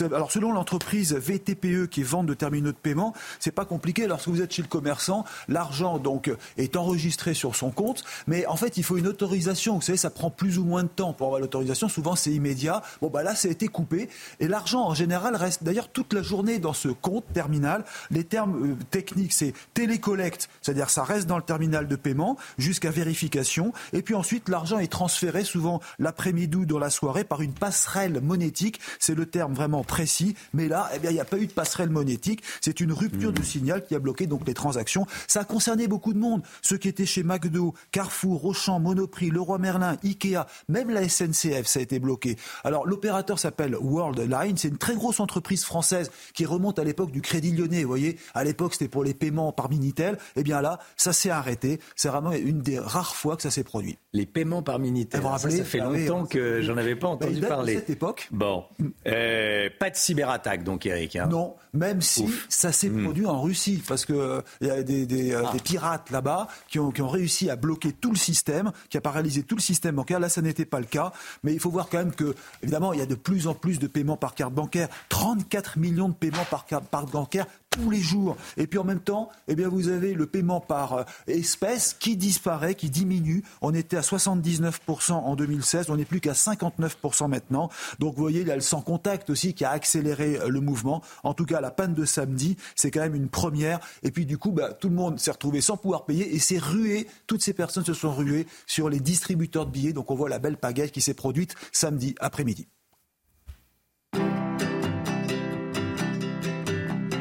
C'était votre programme avec Clésia, assureur d'intérêt général. Le temps, Alexandra Blanc. Problème de pare-brise? Pas de stress. Partez tranquille avec la météo et Point S-Glace. Réparation et remplacement de pare-brise. Alexandra Blanc, le temps avec des départements vigilance orange. Hein oui, avec la dépression Bernard qui va balayer le pays aujourd'hui d'ouest en est, nous avons cinq départements qui ont été placés sous surveillance par Météo France, notamment la Drôme, l'Ardèche ou encore l'Isère, ainsi que l'Ain, avec au programme de fortes pluies. Aujourd'hui, on attend de la pluie tout au long de cette journée de lundi, avec en prime un flux de sud, ce qui freine en quelque sorte l'évacuation des eaux. Donc attention, si vous êtes sur ces cinq départements, on va avoir beaucoup d'eau aujourd'hui. Alors au programme ce matin, cette dépression Bernard qui circule sur la France, on la retrouve ce matin entre les Charentes et le Jura. Et puis regardez la mise en place de cet épisode Sevenol avec au programme de fortes pluies euh, sur le Languedoc, sur les Cévennes également, avec en prime beaucoup de vent, beaucoup de vent sur les cimes pyrénéennes ou encore autour du golfe du Lion. Dans l'après-midi, les pluies vont remonter sur les régions du nord. Fortes pluies euh, notamment euh, au nord de la Seine. On retrouvera également un axe pluvieux orageux entre le Languedoc et l'Alsace avec également un risque de grêle. C'est assez rare d'avoir de la grêle à cette période de l'année. Le vent soufflera bien fort et freinera l'évacuation des eaux. Donc risque d'inondation, notamment en remontant vers le golfe du Lion ou encore le Lyonnais. Côté température, grande douceur ce matin, 14 degrés du côté de Toulouse ou encore 9 à Paris et dans l'après-midi. C'est très doux au nord comme au sud, 14 degrés à Lille et localement jusqu'à 29 degrés à Ajaccio. Problème de pare-brise? Pas de stress. Repartez tranquille après la météo avec Point S-Glace. Réparation et remplacement de pare-brise. Bienvenue à tous. Merci d'être avec nous. Vous regardez la matinale. À la une, ce matin, les services de sécurité français, particulièrement mobilisés en ce moment dans tous les bâtiments sensibles. À Petit-Quevilly, en Seine-Maritime, deux lycéens ont été interpellés avec des bouteilles d'acide chlorhydrique qu'ils ont tenté de faire exploser dans leur établissement. Les informations de Tanguy Hamon. À tout de suite, Tanguy. Emmanuel Macron se rend demain en Israël. Il pourrait également aller dans un ou plusieurs pays arabes. Harold Iman est avec nous. À tout de suite, Harold. Après l'attentat de Bruxelles, qui a fait deux morts lundi dernier, attentat islamiste, on découvre l'étendue du fiasco judiciaire en Belgique. Le dossier du terroriste a été oublié dans une armoire. Vous avez bien entendu les informations de Claude Moniquet. De violents affrontements ce week-end entre les forces de l'ordre et les zadistes du projet euh, d'autoroute Toulouse-Castres, la 69. Les dégâts sont nombreux, notamment dans une cimenterie vandalisée par les écologistes radicaux. On se rend direct avec Maxime Leguet et Charles Pousseau qui se sont rendus sur place. A tout de suite, Maxime. Ils voulaient provoquer des explosions dans leur lycée. Deux jeunes de 17 ans ont introduit des bouteilles de produits chimiques dans leur établissement à Petit-Quevilly, c'est euh, près de Rouen, en Seine-Maritime. Ils ont été interpellés vendredi et interrogés ce week-end par la police. Tanguy vous êtes avec nous. Qu'est-ce qu'on sait de, de leur projet et de leur profil? Eh bien, face aux enquêteurs, euh, les deux individus ont reconnu leur projet de provoquer des explosions à l'intérieur de leur lycée. Ils ont dit aux enquêteurs qu'ils avaient regardé des vidéos sur les réseaux sociaux pour savoir comment faire. Et c'est pour ça qu'ils avaient des bouteilles d'acide chlorhydrique dans leur sac, pour les mélanger et faire en sorte que ce mélange explose euh, à l'intérieur du lycée. Ils ont également indiqué aux enquêteurs qu'ils avaient déjà procédé à des tests quelques jours auparavant à l'intérieur du lycée. Ça n'avait pas explosé, mais le proviseur avait repéré des dégradations légères au Concernant leur profil, les deux individus sont âgés de 17 ans, ce sont donc des lycéens. Euh, le principal mis en cause, celui qui avait la bouteille d'acide chlorhydrique dans son sac, est de nationalité syrienne, a-t-on appris. Et il avait été identifié comme un élève radicalisé il y a quelques années. On a appris d'ailleurs qu'il avait été euh, suivi entre 2020 et 2021 par une cellule de prévention de la radicalisation. L'information a été confirmée par euh, Gabriel Attal et le ministre de l'Éducation nationale s'est d'ailleurs félicité que dans le contexte actuel, avec l'attaque d'Arras et l'urgence attentat Vigipirate, eh bien les mesures de fouilles aléatoires devant le lycée ont permis de déjouer le projet d'explosion des deux lycéens. Et enfin, dernier point sur le côté judiciaire, on a appris que les deux, les deux individus seront jugés en janvier prochain par un tribunal pour enfants. D'ici là, ils ont été placés sous contrôle judiciaire, c'est-à-dire qu'ils sont libres, ils ne sont pas placés derrière les barreaux. Et le parquet de Rouen a expliqué que vu leur âge et l'absence d'antécédents judiciaires, eh bien la détention provisoire n'est pas possible selon la loi. Merci beaucoup euh, Tanguy. Dix personnes interpellées pour des propos antisémites et pour des tags hier lors d'une manifestation pro-palestinien euh, à Paris. Près de 15 000 personnes se sont rassemblées, place de la République. Un rassemblement autorisé par les autorités, mais évidemment très encadré par les forces de l'ordre. Un dispositif qui n'aura pas empêché de nouveaux slogans anti-Israël, antisémites et anti-Macron. Et puis environ 300 personnes se sont rassemblées, elles, pour rendre hommage aux victimes du terrorisme et pour demander la libération de tous les otages sur euh, chacune des 200 chaises. Il y avait des chaises vides, chacune des 200 chaises euh, disposées euh, autour d'une table. les portraits des otages retenus par le Hamas depuis le 7 octobre. La même initiative a eu lieu à Tel Aviv et à Rome. Emmanuel Macron se rend demain en Israël. Il doit rencontrer le Premier ministre Benjamin Netanyahu. Harold Dumen avec nous. Harold, euh, les enjeux de ce déplacement, qu'est-ce qu'on peut en attendre? Alors, malheureusement, pas tant que ça. Parce que le président va bien sûr parler de la sécurité d'Israël comme un droit, le droit à la défense, la lutte contre les groupes terroristes comme étant quelque chose d'important pour tout le monde, et il ne veut pas d'escalade du conflit, et il veut lancer un processus politique, et il rappelle qu'il faut quand même laisser passer l'aide humanitaire vers Gaza. Donc euh, tout ça ça a l'air très très bien, mais il n'y a personne en face vraiment pour répondre.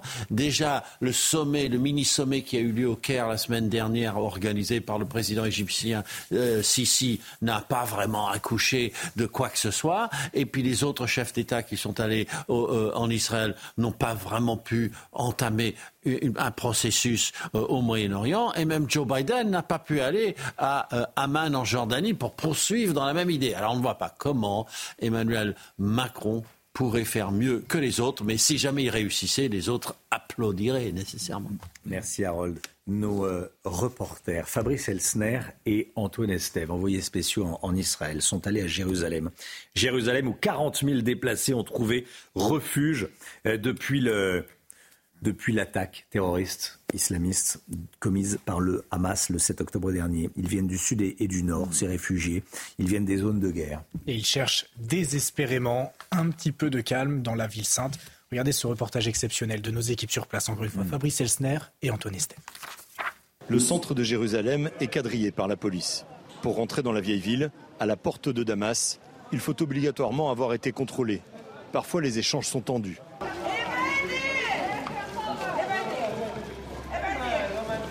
Les sites religieux sont déserts, le Saint-Sépulcre, le mur des lamentations. Les Israéliens qui ont fui les combats dans le sud ont remplacé les habituels pèlerins. Ici, ils trouvent un peu de répit, comme Itamal, qui a dû abandonner sa maison d'Ashkelon pendant les attaques.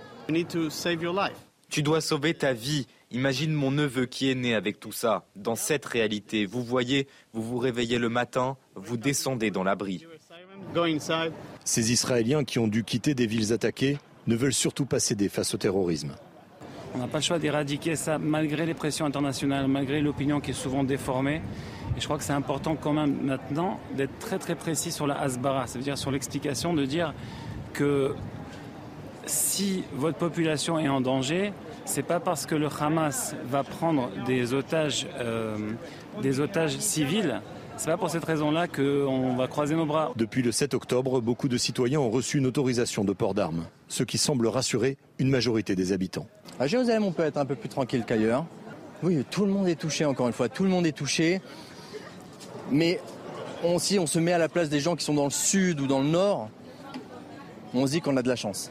D'après plusieurs sources officielles et humanitaires, on estime à plus de 700 000 le nombre de déplacés à l'intérieur d'Israël. Des habitants venus principalement des zones de combat et venus chercher un peu plus de calme, notamment ici, à Jérusalem, avec une immense incertitude concernant leur avenir si le conflit s'éternise.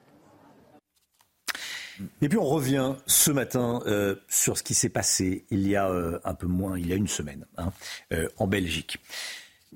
L'attentat islamiste. Deux supporters suédois qui ont été tués par un terroriste islamiste tunisien à, Bruxelles. Vendredi soir, le ministre de la Justice belge a démissionné à la suite de la découverte d'une erreur majeure dans la gestion du cas Abdesalem Laoussed, le nom du terroriste islamiste, qui a donc abattu deux Suédois lundi dernier. Le dossier de, ce, cet individu de ce Tunisien avait été oublié dans une armoire euh, de la justice belge. Que sait-on exactement? Claude Moniquet est euh, avec nous. Claude euh, nous répondait à ce sujet tout à l'heure. Il était en direct dans la matinale. Alors, ce qu'on sait exactement, c'est qu'effectivement, dans le courant de l'été 2022, la Tunisie transmet à la Belgique par via l'aide judiciaire internationale. Donc, ça passe un long parcours par les ministères des Affaires étrangères de deux pays, puis ça arrive au ministère de la Justice en Belgique, une demande d'extradition pour la OCED, et pas pour n'importe quoi. La OCED avait été condamnée en 2005 à 26 ans de prison en Tunisie pour deux tentatives de meurtre, et ils s'étaient évadés de prison à l'occasion du, du printemps arabe en 2011. Euh, donc le, dossier est transmis à Bruxelles, le ministère des Affaires de la Justice instruit le dossier, puis le transmet euh, tout à fait euh, légitimement, normalement, au parquet de Bruxelles. Et là, euh, et là, il se perd. Là, en fait, on, sait aujourd'hui qu'il y a eu 31 euh, demandes d'extradition traitées par le même magistrat spécialisé en 2022. Il en a traité correctement 30, et puis il y en a une qu'il a oubliée, qui était malheureusement celle de la Houssed. Et on nous dit qu'effectivement, à un moment donné, le dossier a été classé dans une mauvaise armoire et que plus personne ne s'en est jamais inquiété. C'est surréaliste, mais c'est exactement les explications qui ont été données par le ministre euh, lors de sa démission. Claude Moniquet, voilà, qui euh, revenait sur cette histoire. Le dossier de cet individu oublié dans une armoire par la justice belge. C'est euh, affolant. Pour ceci, le ministre a tiré les conclusions. On a tiré les conclusions. Le ministre de la Justice belge qui a euh, démissionné. On va partir, euh, on va partir dans le Tarn. Hein. Euh, retrouver nos, envoyés spéciaux après ce qui s'est passé ce week-end de longs affrontements entre forces de l'ordre et opposants à la construction de la future autoroute A69. Ça s'est passé ce week-end dans le Tarn. des militants écologistes avaient établi une zone à défendre samedi. On va retrouver sur place Maxime Leguet et Charles Pousseau.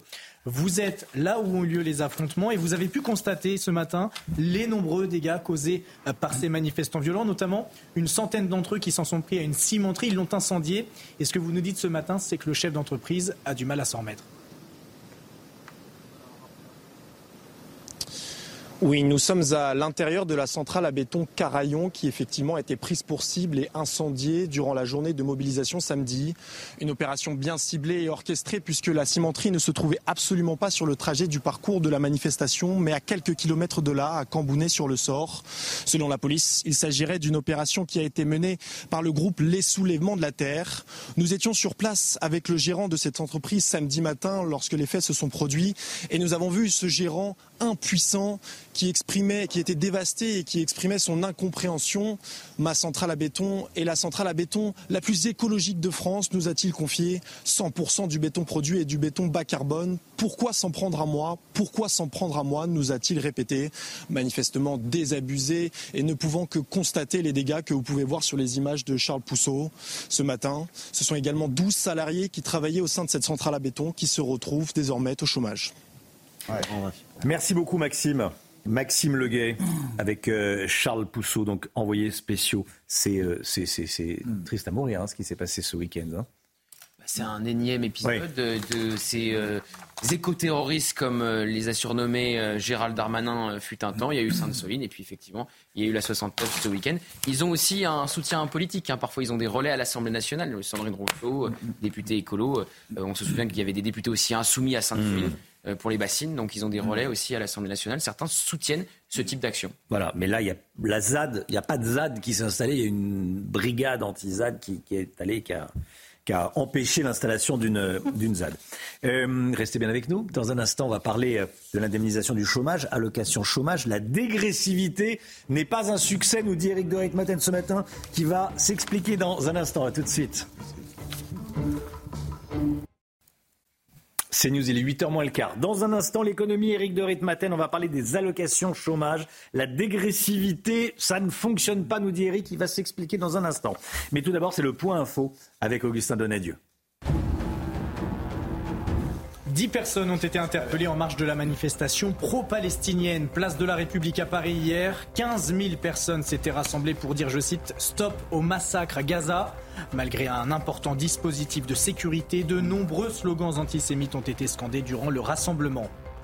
Emmanuel Macron se rendra demain à Tel Aviv, à quelques jours de l'offensive terrestre de Tsahal. Le chef de l'État va rencontrer le Premier ministre israélien Benjamin Netanyahou, selon l'Élysée. Il pourrait se rendre dans la foulée au Liban et en Égypte, où les convois humanitaires sont en attente. Et 1500 migrants africains sont arrivés ce week-end dans l'archipel des Canaries.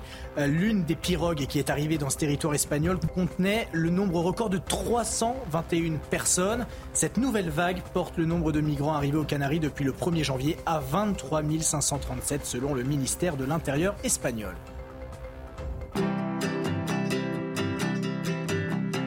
Votre programme avec Lesia, assureur d'intérêt général. Éric de Ritmaten avec nous. On va parler des allocations chômage pour encourager le retour à l'emploi. La réforme prévoyait une baisse des indemnités au bout de sept mois. Éric, vous nous dites que ça fonctionne moins bien que prévu. Oui, disons que c'est mitigé parce que euh, ceux qui étaient concernés, qui ont vu leur allocation euh, baisser, eh bien, n'ont pas repris le travail plus vite, comme le prévoyait cette réforme ou l'espérait la réforme. Alors, les chiffres 37% ont retrouvé un emploi dans l'année qui a suivi leur entrée au chômage, alors que les autres allocataires, ceux qui n'étaient pas concernés par la mesure, étaient 58% à sortir euh, du chômage. Donc vous voyez, ça concerne finalement peu de monde, 45 000 chômeurs concernés seulement. Rappelons donc effectivement que cette mesure prévoyait une baisse de 30% de l'indemnité après 7 mois d'inscription, à condition d'avoir moins de 57 ans. Et puis, si le revenu euh, dépassait un certain montant, alors je vous le donne hein, en brut par mois, ceux qui gagnaient plus de 4 858 euros étaient concernés par la mesure. Donc pas ou peu d'effets. C'est donc un, un échec de, cette mesure? Alors oui et non, parce que d'abord c'est incitatif. Hein. 45 000 chômeurs, c'est peut-être pas énorme, mais c'est toujours cela. Et puis, euh, selon l'UNEDIC, 10 à 15 des chômeurs concernés auraient quand même accéléré les recherches. Ça n'est pas complètement négligeable. Donc on dit que c'est incitatif, mais c'est limité. Et puis, si vous voulez, quand on interroge, quand l'UNEDIC, l'assurance chômage, interroge les personnes concernées, elles répondent que cette mesure est injuste d'abord, parce que l'assurance chômage, c'est une assurance, comme on le dit, donc après tout, c'est normal d'en bénéficier disent-ils. Et puis d'autres précisent qu'ils ont eu quand même une baisse importante de leurs revenus. Euh, les chiffres de l'assurance chômage donnent ceci. Les Français concernés par la réforme ont perdu 720 euros par mois. 720 euros par mois. Et un chômeur sur dix interrogé par l'assurance chômage affirme que sans cette mesure de dégressivité, il n'aurait pas accepté un emploi moins bien payé. Et c'est ça la moralité de l'histoire, c'est que les chômeurs jeunes qui gagnent pas trop mal leur vie, eh bien préfèrent en fait perdre en indemnité chômage plutôt que d'accepter euh, un CDI moins bien payé, d'avoir un peu le couteau sous la gorge. Donc on va le dire pour terminer, une réforme qui n'est pas inutile, mais qui euh, ne porte pas complètement ses fruits pour l'instant en tout cas. C'était votre programme avec Clésia, assureur d'intérêt général. C'est News, il est 8h10. Merci d'être avec nous. Restez bien sur CNews. Dans un instant, la politique avec vous, Paul Sugy. On va revenir sur euh, le cas Marine Tondelier. Vous allez voir, à tout de suite. La politique avec vous, Paul, Paul Sugy. Bonjour Paul. Bonjour Romain. Alors que la France insoumise continue de s'enfoncer sur le conflit entre Israël et le Hamas, certains de ses partenaires au sein de la NUPES font preuve de plus de bon sens. C'est le cas de Marine Tondelier, Paul? Oui, alors oui, mais pas très longtemps. Euh, la présidente d'Europe Écologie Les Verts a réagi vendredi euh, au micro de France Info à la manifestation pro-palestinienne qui s'était déroulée la veille place de la République. Et ce soir-là, on s'en souvient, une foule de manifestants avait scandé euh, pendant de longues secondes Allah Akbar. C'est ce cri donc qui signifie Dieu est le plus grand, qui avait été utilisé par le terroriste islamiste qui a tué le professeur Dominique Bernard à Arras. C'est aussi ce cri que poussaient les Palestiniens pour se réjouir le 7 octobre des meurtres, des viols ou des enlèvements commis par les soldats du Hamas. Et justement, Marine Tondelier sur France Info a déploré, euh, elle disait, je rêve d'un monde où je pourrais manifester sans être amalgamé à des gens qui crient Allah Akbar. C'est à la fois débile et choquant dans le contexte. Il y a beaucoup de gens que cela dissuade d'aller en manifestation. Alors, c'est vrai qu'elle a raison quand elle dit que c'était choquant de crier ça à place de la République. Oui, c'était une prise de parole qui était pour une fois à la fois lucide et euh, courageuse, compte tenu surtout de son positionnement politique. Mais, mais ça n'a pas duré. Marine Tondelier n'a été courageuse que quelques heures. Euh, sous la vidéo de son tweet, de nombreux commentaires, parfois même injurieux, venant de son propre camp, dénonçaient une insulte faite aux musulmans. Euh, et le groupe Jeune Écologiste avait même réagi directement à la présidente du parti. Assimiler Allah Akbar à des actes terroristes, c'est extrêmement choquant, disait-il. Ça légitime la violence ou la stigmatisation envers les musulmans et les musulmanes. Alors sous la pression, Marine Tondelier s'est excusée, elle a retiré ses propos. Elle a déclaré « Je n'aurais jamais dû laisser un amalgame s'immiscer euh, dans mes propos » et elle a précisé Allah Akbar, c'est la prière d'1,5 milliard de musulmans et ils doivent être respectés. Elle a présenté ses excuses à toutes les personnes qui auraient pu être offensées. Alors effectivement, elle n'aura pas été courageuse très longtemps. Hein. Non, et surtout cette reculade euh, fait euh, l'effet inverse. Cette fois-ci, c'est complètement ridicule. D'abord parce que on semble tout confondre. Euh, il y aurait la stigmatisation à l'égard des musulmans en France, et à côté de ça, on mêle les victimes civiles du conflit entre Israël et le Hamas. Toute violence, qu'elle soit symbolique ou réelle, est ici confondue, et ça n'a plus aucun sens. Et surtout, ce cri n'avait vraiment rien, faire, rien à faire pardon, à la place de la République pour deux raisons au moins. D'abord parce que c'est malgré tout le cri qui est amalgamé, amalgamé aux actes terroristes en France ou euh, dans le reste du monde. Pour cette raison, c'est-à-dire la décence même à l'égard des victimes, il ne fallait pas le pousser. Et la seconde raison, c'est que si c'est une prière, admettons, mais enfin c'est une prière adressée à Dieu, qu'est-ce qu'elle vient faire dans une manifestation de soutien à des victimes civiles euh, dans un conflit? Il y a des chrétiens aussi qui meurent à Gaza, par exemple. Pourquoi est-ce qu'il faudrait euh, prier uniquement avec les prières musulmanes? Ce seul cri dit finalement bien toute l'ambiguïté de ces manifestations. Ce ne sont pas tant des rassemblements humanitaires que l'expression d'une solidarité communautaire, voire identitaire à l'égard de la cause musulmane. À travers leur soutien à la Palestine, les musulmans euh, qui sont présents à cette manifestation redisent au fond leur allégeance à une croisade politique qui implique notamment la détestation d'Israël, le tout avec la complicité euh, de l'extrême gauche qui instrumentalise ici l'islamophobie pour organiser notre soumission à l'islam. Merci beaucoup, euh, Paul Sugy. Restez bien avec nous. Dans un instant, on sera avec Florence Bergeau-Blaclair. Elle sera l'invitée de Sonia Mabrouk, 8h10, la grande interview. Florence Bergeau-Blaclair, qui est docteur en, anthropologie, invitée de Sonia Mabrouk sur CNews et sur Europe 1. Tout de suite, c'est le temps. Alexandra Blanc. Problème de pare-brise Pas de stress. Partez tranquille avec la météo et Point S-Glace. Réparation et remplacement de pare-brise. Le temps avec vous, Alexandra. On va en Espagne tout d'abord. Hein. Oui, on prend la direction de l'Espagne avec cette dépression Bernard qui a balayé le sud de l'Espagne avec des rafales de vent particulièrement fortes. On a relevé localement 147 km h de vent euh, sur le sud de l'Espagne avec donc des inondations également. Et cette tempête, hein, cette dépression Bernard qui petit à petit va remonter en direction de la France. Et d'ailleurs, cinq départements ont été placés sous surveillance par Météo France ce matin avec ces cinq départements de l'Est avec principalement, vous le voyez, la Drôme, l'Ardèche, l'Isère ou encore l'Ain où l'on attend forte pluie aujourd'hui. Donc attention, forte pluie avec le vent. Eh bien, nous avons un risque d'inondation puisqu'on a un flux de sud et donc, conséquence, cela freine l'évacuation des eaux. Donc cette dépression, Bernard, on la retrouve ce matin entre les Charentes et euh, l'est du pays. On retrouve également la mise en place d'un épisode Sévenol avec au programme de fortes pluies entre le Gard, l'Hérault ou encore en remontant vers les Cévennes et le Lyonnais, hein, du côté de la Drôme ou encore de l'Ardèche. Les vents s'annoncent assez forts ce matin, notamment au pied des Pyrénées ou encore autour du golfe du Lion, avec des rafales de l'ordre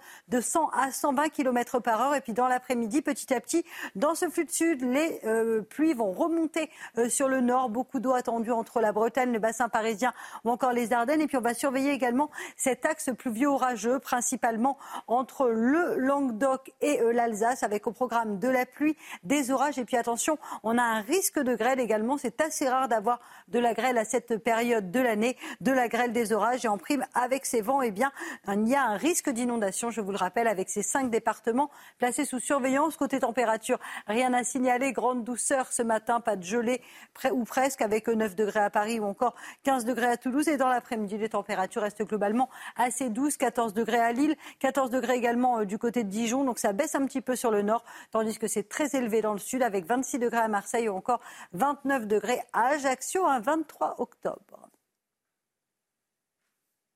Problème de pare-brise Pas de stress. On partez tranquille après la météo avec Point Glace. Réparation et remplacement de pare-brise. C'est News 7h59. Merci d'être avec nous. Toute l'équipe de la matinale est là.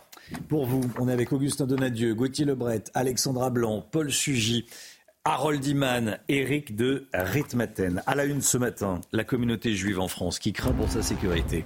Il y a eu des agressions, nous avons recueilli des témoignages. Dix interpellations dans la manifestation pro-palestinienne dans Paris, notamment pour propos antisémites. Reportage à suivre. Et puis Emmanuel Macron se rend demain en Israël. Il pourrait aller également dans un ou plusieurs pays arabes. Une poussée d'antisémitisme en France depuis le massacre du Hamas le 7 octobre dernier. 300 actes antisémites ont été recensés dans le pays. Les Français de confession juive sont de plus en plus inquiets. Et ce, malgré la mise en garde du ministre de l'Intérieur Gérald Darmanin qui le 17 octobre avait affirmé Personne ne touchera un cheveu d'un juif sans attendre la réponse, foudroyante de l'État. Dounia Tengour et Axel Rebaud. L'inquiétude monte parmi la communauté juive de France. Les actes antisémites se sont multipliés depuis l'attaque du Hamas en Israël. Dans leur quotidien, de nombreux Français de confession juive disent craindre pour leur sécurité et celle de leurs proches. Les enfants, ils vont de 7 ans à 1 an et demi, hein, donc euh, forcément, euh, je ne vais pas leur raconter les détails. Je vous ai dit, ils vont à l'école juive, je ne veux pas qu'ils aient la boule au ventre en allant à l'école.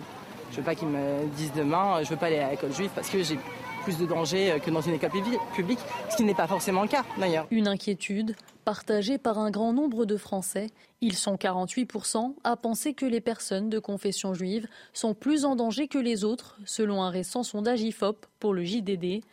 Néanmoins, certains membres de la communauté juive refusent de céder à la peur. Je vois autour de moi beaucoup de gens qui ont peur. Moi, personnellement, j'ai pas peur.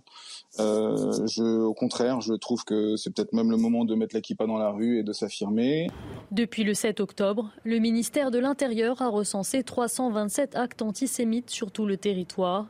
On dénombre également 183 interpellations, parmi lesquelles 55 personnes sont d'origine étrangère.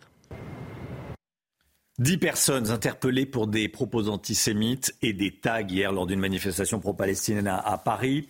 Euh, près de 15 000 personnes se sont rassemblées sur la place de la République. Un rassemblement autorisé par les autorités, mais évidemment très encadré par un dispositif de sécurité important, un dispositif qui n'aura pas empêché de nouveaux slogans antisémites, anti-Israël et anti-Macron. Marine Sabourin et Sarah Varny. À Paris, place de la République, 15 000 manifestants se sont réunis selon la préfecture de police, drapeaux et pancartes à la main, sur lesquels on pouvait lire Gaza égale camp de concentration, ou encore Israël n'est pas une nation mais une organisation criminelle. À l'initiative de ce rassemblement, le collectif pour une paix juste et durable entre Palestiniens et Israéliens, qui demande un cessez-le-feu immédiat. Cesser le feu, arrêter la, colonisation israélienne surtout, parce qu'il euh, faut, il faut euh, laisser les Palestiniens vivre en liberté et en dignité. Qu'est-ce que tu veux faire si tu es enfermé dans un camp et que tu reçois des bombes sur la tronche? Qu'est-ce que tu fais? Rien, tu peux rien faire. La foule réunie a repris les traditionnels slogans pro-palestiniens.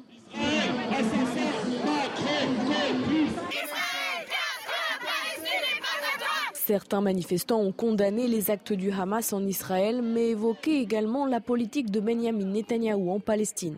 Pas la faute du peuple palestinien si euh, le Hamas va prendre euh, le pouvoir du pays. On ne peut pas dire que les actions du Hamas et les actions du peuple palestinien. Il y a ceux qui diront que le génocide est du côté israélien et ceux qui diront que c'est du côté de la Palestine. Regardez les images et faites votre idée. La paix sur les Palestiniens et sur les Juifs qui subissent une politique d'extrême droite. Les forces de l'ordre ont procédé à 10 interpellations, notamment pour des propos antisémites et des tags sur la statue de la République. De nouveaux appels à manifester à Paris ont été lancés pour demain et samedi prochain. Ce qu'on a entendu là, c'est une totale inversion des, des valeurs, Gauthier Lebret. Oui, quand vous qualifiez Israël d'assassin, de terroriste, parfois inutile de dire qu'on n'a pas entendu les mêmes slogans dans cette manifestation contre le Hamas. Le Hamas n'a pas été euh, qualifié de terroriste hier, euh, place de la République. Donc effectivement, c'est une inversion euh, des valeurs. Après l'attaque terroriste du 7 octobre qui a fait 1400 victimes, on a aussi entendu un slogan qui nie l'existence d'Israël, un slogan antisioniste. Israël, casse-toi, la Palestine n'est pas à toi. Bon, bah ça c'est un slogan très clairement antisioniste qui n'est pas pour une solution à deux États, qui est la position officielle de la France depuis des décennies. Merci Gauthier. Emmanuel Macron sera demain en Israël. Il doit rencontrer le Premier ministre israélien Benjamin Netanyahou, Meyer Habib, député Les Républicains, euh, des Français euh, établis euh, hors de France, était jusqu'à hier soir en, Israël avec la présidente de l'Assemblée nationale, avec également Éric Ciotti et avec Mathieu Lefebvre, qui est le président du groupe d'amitié France-Israël à l'Assemblée nationale. Il est lui-même député Renaissance. Meyer Habib, qui est avec nous sur ce plateau, qui est revenu sur le déplacement demain du, du président de la République. Il a notamment évoqué la nécessité de soutenir Israël inconditionnellement. Euh, écoutez Le président se rend en Israël, il se rend, il va rencontrer, et à la fois, j'imagine, les familles des, otages et des Français, et à la fois le, Premier ministre israélien, voire le président. Euh, après, il faut être aux côtés d'Israël sans le moindre bémol. Il n'y a pas de mais aujourd'hui dans le soutien à Israël. Il ne doit pas avoir de mais, il doit pas avoir de, bémol. On, on, dit en permanence Israël a le droit à l'autodéfense et à la sécurité. C'est ce que dit la France, de peuple pour deux États, on en parlera après. Pour l'instant, il ne veut pas de peuple de deux États, il veut un État à la place de l'État d'Israël. C'est ça qui est prouvé chaque jour un peu plus, parce qu'on on aura l'occasion de parler dans un autre interview de l'autorité palestinienne. Mais aujourd'hui, ce qu'il faut, c'est que la France soit aux côtés de la démocratie. Ce qui nous, Israël est le représentant de nos valeurs dans cette région du monde. Et je dis à la France, ouvrez les yeux avant qu'il ne soit trop tard.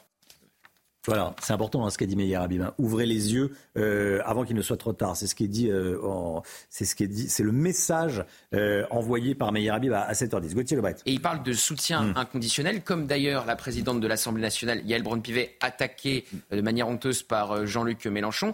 Mais ce soutien inconditionnel est critiqué au sein de la majorité. Certains, au sein de la majorité macroniste, ont mal vécu le déplacement de Yael Braun-Pivet. Et donc, on sent que Emmanuel Macron, c'était la crainte de Meyer Habib ce matin, est plus dans le en même temps. Et c'est aussi pour ça qu'il va aller visiter un pays arabe ensuite. Dans un instant, la grande interview de Sonia Mabrouk qui reçoit ce matin Florence Bergeau-Blaclair qui euh, dénonce des dérives euh, fréristes en milieu universitaire. Elle est spécialiste de ces questions, elle est anthropologue, elle est sur CNews et sur Europe 1 dans un instant. CNews, il est 8h12. Bienvenue à tous, bienvenue dans la matinale. Tout de suite, c'est la grande interview de Sonia Mabrouk qui reçoit ce matin la docteure en anthropologie Florence Bergeau Blackler. La grande interview sur CNews et Europe 1. Et place donc à la grande interview sur euh, CNews et Europe 1. Bonjour à vous, Florence Bergeau-Blackler. Bonjour, madame et merci de votre présence. Vous êtes l'auteur d'un livre qui est devenu euh, référence, Le frérisme et ses réseaux, fruit de 30 ans de travail sur les frères musulmans et, l'islamisme. Des manifestations ont lieu un peu partout, dans le monde arabe et en Occident, aussi bien en Europe qu'aux États-Unis pour soutenir la Palestine. Plusieurs euh, d'entre elles se font euh, au cri de Allah Akbar, place de la République à Paris, ou encore hier au nom de Israël assassin, Macron complice. Il y a eu dix interpellations pour des slogans antisémites. Londres aussi, ce sont des manifestations monstres. Selon vous, vers quoi est-on en train de, basculer? En fait, ce, conflit euh, israélo-palestinien est en train de, prendre des dimensions euh, mondiales. Alors, ce n'est pas nouveau, mais ça s'exprime aujourd'hui. Euh, on voit bien que les forces qui sont derrière, les forces alliées au Hamas, veulent essayer de rassembler l'Oumma autour de ce conflit. Euh, quand on regarde un petit peu euh, l'histoire des frères musulmans et ce qu'ils disent sur les juifs, on retrouve assez facilement ce qui se passe aujourd'hui. Euh, Youssef El-Kardawi, par exemple, un de leurs mentors, explique qu'il faut cultiver la haine des juifs. parce que ça renforce en fait la solidarité à l'intérieur de l'Oumma, c'est-à-dire la nation islamique.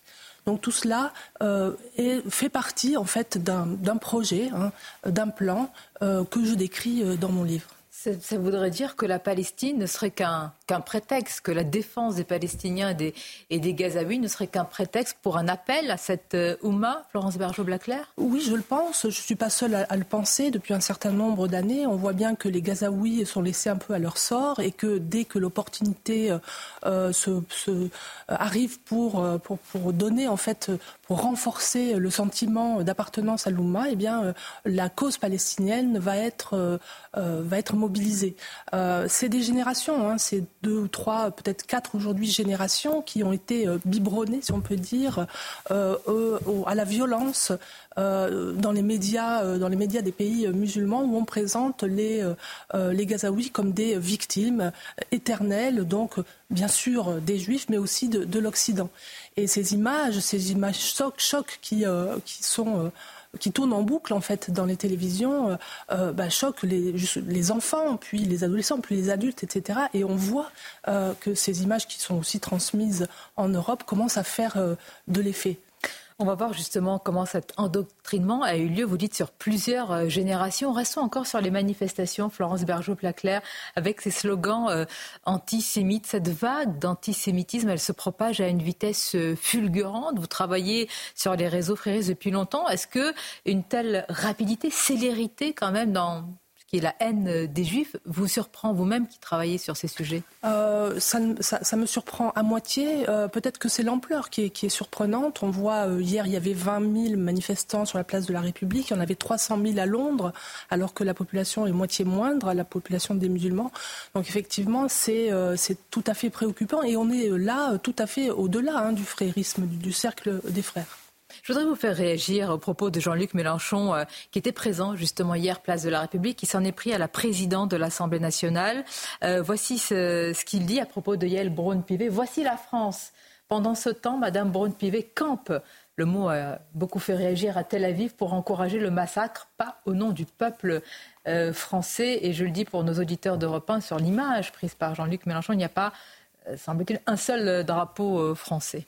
Comment vous réagissez à cela? En, effet, euh, Jean-Luc Mélenchon utilise les codes de l'antisémitisme, hein, c'est-à-dire Madame Braun-Pivet, Camp, à Tel Aviv, etc. On, comprend ce qu'il veut dire. Euh, Jean-Luc Mélenchon est allé chercher euh, l'électorat frériste, islamiste en France maintenant depuis après de 2017, je crois. ça marche bien pour lui puisqu'effectivement, il a recueilli 60% des votes des musulmans pour LFI.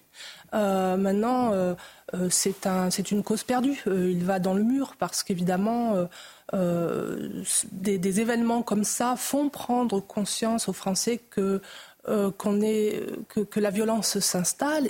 Ils, pensent, enfin, je, crois que les Français réalisent qu'il y a eu Mohamed Merah, puis après il y a eu le Bataclan. Il y a, Israël, et après ce sera le monde entier qui sera à feu et à sang. Donc je crois que c'est un c'est une cause désespérée, euh, c'est une dérive euh, vraiment euh, catastrophique. Et malheureusement, j'ai été à, cette manifestation hier. Vous y étiez, vous, Florence Bergeau-Blaclair Voilà, je suis, j'y suis passée. Et Malgré ce qui pèse sur vous, je ne voudrais pas insister sur évidemment l'environnement compliqué pour vous, puisque j'ai bien dit que vous étiez une lanceuse d'alerte et les menaces, mais vous y étiez pour votre travail. Voilà, et bien sûr, ça ne m'empêche pas de travailler. Il faut que je continue à travailler. Donc, je suis allée faire un tour, pas très longtemps, et j'ai pu constater qu'il y a donc bien sûr, la frange islamiste, ils étaient présents, les frères musulmans étaient présents. Il y a leurs alliés, euh, euh, donc les, syndicats, certains partis politiques. Et puis, il y a une frange de pacifistes qui sont euh, complètement. qui ne comprennent absolument pas les enjeux. J'allais dire, il faut peut-être lire. Naïf ou Je pense qu'il y a aussi beaucoup de naïveté. Mm. Euh, chez les pacifistes, euh, qui pensent sans doute que euh, s'ils donnent des signes d'amitié, hein, pour reprendre Julien Freund, ils vont se amadouer ou peut-être calmer les choses. Or, au contraire, ils sont utilisés. ils sont utilisés par ces gens-là qui sont parfaitement cyniques et qui ont toujours travaillé dans euh, dans ce sens depuis 40 ans. C'est ce que j'explique dans mon livre. Euh, c'est presque un demi-siècle de frérisme hein, qui, pèse sur les musulmans et sur les non-musulmans. Pour arriver à des déclarations comme celle d'Ismaël Haniyeh, qui est le chef du Hamas, euh, soutenu, rappelons-le, par, l'Iran, par, la Turquie et le Qatar, qui appelle tous les enfants de l'Oumma, où qu'ils soient, et chacun à sa manière à, combattre. Est-ce que pour vous, c'est clairement un appel au djihad mondial et chacun à sa, manière? Qu'est-ce que ça veut dire? Chacun à sa manière, ça veut dire que de là où il est, euh, euh, le musulman peut, être, euh, peut se comporter en missionnaire. qu'il fasse des ménages, qu'il soit joueur de foot. star de, de, la chanson ou du rap, ils peuvent chacun donc travailler pour l'Ouma, c'est-à-dire euh, euh, à, vivre dans le licite et rejeté chez soi et chez les autres l'illicite. C'est un grand mot d'ordre des frères musulmans et cela a complètement infusé euh, dans la population. Euh, souvent on parle de djihadisme d'atmosphère. alors c'est vrai que cette, cette idéologie frériste a infusé, s'est imprégnée dans les cerveaux, pas seulement ceux des musulmans, mais, mais, mais chez les autres. Mais en même temps, il faut être, il faut être plus précis. Maintenant, on a des éléments qui montrent qu'il y a des réseaux, des stratégies, euh, euh, des tactiques. Et si vous voulez, la différence, par exemple, entre les frères musulmans en pays musulman et euh, en Europe aujourd'hui, c'est qu'en pays musulman, ils passaient, c'est ce qu'on appelait l'islamisation par le bas. Mhm. C'est-à-dire tout le, secteur caritatif, donner à manger, des soins, etc. L'aspect social, voilà, exactement. par les masses, les peuples l'aspect social, et puis après, ben, on se présente aux élections. Alors bon, ça marche ou pas? Euh, ici, euh, en, Europe, les, euh, les, frères ont eu le temps de penser leur mission tout à fait autrement, et ils passent plutôt par les intermédiaires, par des élites, par des, des, des, prédicateurs TikTok. Donc ils passent par le haut en réalité. D'où la mobilisation de personnages comme Benzema, par exemple, on en a parlé récemment, ou comme Medine, mhm. qui sont les nouveaux missionnaires de ces frères. Pour ces frères musulmans européens, euh, Florence Bergeau-Blaclair, vous parlez, vous décrivez dans votre livre véritablement une mission hein, pour la mise en place d'une société islamique en, Europe et avec une patience. Euh, il y a une phrase euh, qui est prêtée aux islamistes vous avez la montre, on a le temps, avec une patience assez incroyable. C'est-à-dire le pari sur le temps long est vraiment assez édifiant. Oui, parce qu'il y a le salut individuel, c'est-à-dire tout ce que vous faites dans la vie pour Dieu va vous amener un certain nombre de hasanat, de, de, points positifs pour, votre, pour le jugement dernier. Et puis, euh, et puis, il y a le salut collectif, c'est-à-dire qu'on doit avancer vers euh, l'instauration du califat, c'est-à-dire la société islamique mondiale. Et c'est à ça que euh, les frères, en fait, se consacrent. les frères c'est la wasatiya, c'est l'islam du juste milieu, c'est essayer de rassembler euh, et non pas diviser toutes les forces de l'islam, qu'elles soient euh, euh, libérales ou, ou djihadistes, c'est-à-dire tout le spectre, pour avancer vers la société islamique. Et donc, ils, ne font que gouverner, si vous voulez. Ils, ne, ils travaillent sur le texte, comme n'importe quel groupe salafi, fondamentaliste, mais ils travaillent aussi sur le contexte en essayant de rendre la, société charia compatible. Mais alors, euh, comment on fait euh, face à, face à cela? Est-ce que, parce que le frérisme est donc euh, une idéologie, comment fait-on pour l'interdire? Et est-ce que c'est vraiment la meilleure manière de la combattre que de l'interdire? Alors, c'est un mouvement intelligent, surtout celui qui s'exerce en, en, Europe faire, de gens des, faire des musulmans des missionnaires, des ambassadeurs de l'islam, c'est un, c'est un système intelligent qu'on ne combattra donc que par l'intelligence.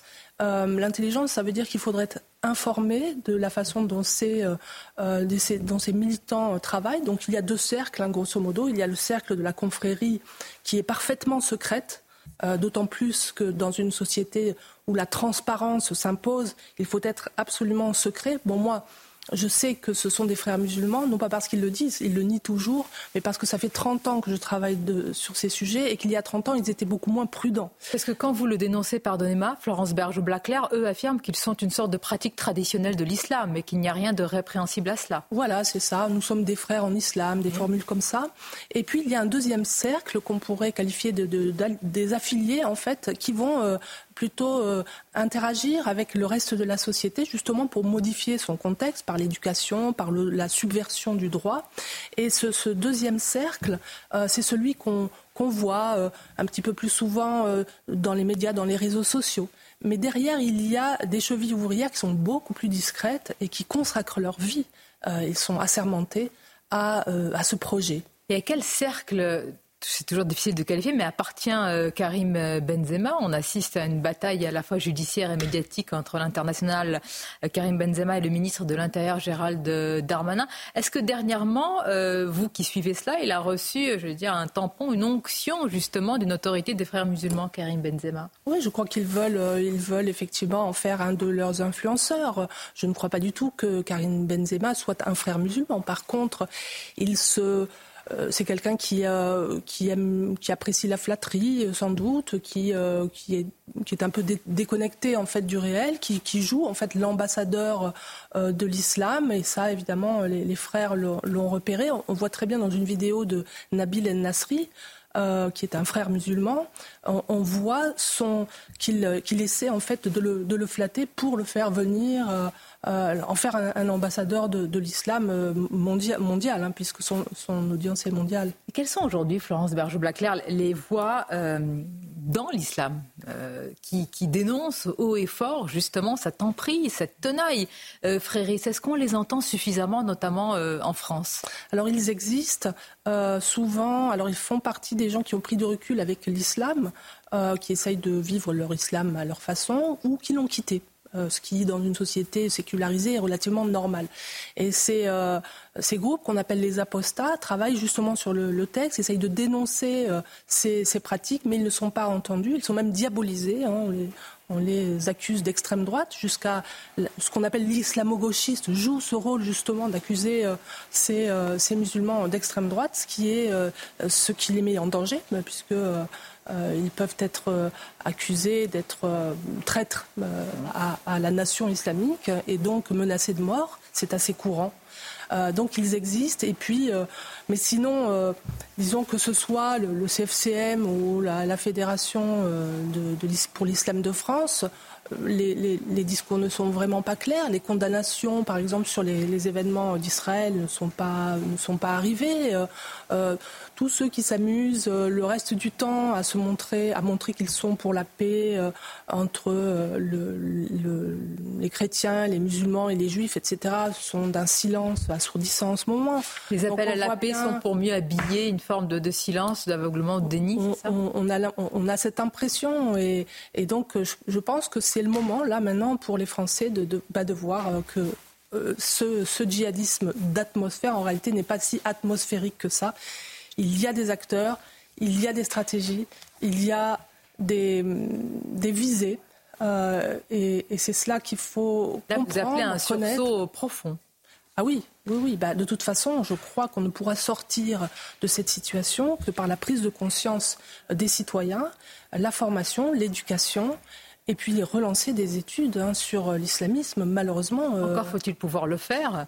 Euh, on sait toutes les, enfin, on sait d'abord comment dire comment votre ouvrage est devenu référence, mais on sait aussi qu'il y a eu une une entreprise de déstabilisation, de dénigrement à, votre encontre. Est-ce qu'aujourd'hui, il est possible dans l'université, dont on sait qu'elle est en partie euh, gangrénée par euh, le wokisme, justement, est-ce qu'il est possible de mener ce genre d'enquête? Ah ben, Oui, bien sûr. Une, une, nouvelle Florence Bergeau-Bacler pourrait le faire aujourd'hui avec, euh, avec les moyens et, j'allais dire, la, volonté? Je pense que si nos tutelles prennent conscience de ce qui se passe, lisent peut-être un peu mon ouvrage plutôt que de le dénigrer, eh bien, ça pourrait, ça pourrait se faire. De toute façon, on n'a pas le choix. Comme je le disais, c'est un, un mouvement intelligent. Nous devons être intelligents. Sinon euh, Sinon, ce sera la guerre.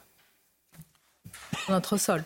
Ah oui, oui, bien sûr, bien sûr. Parce que ce qui arrive en, en Israël, ce qui s'est passé le 7 octobre, arrivera ici.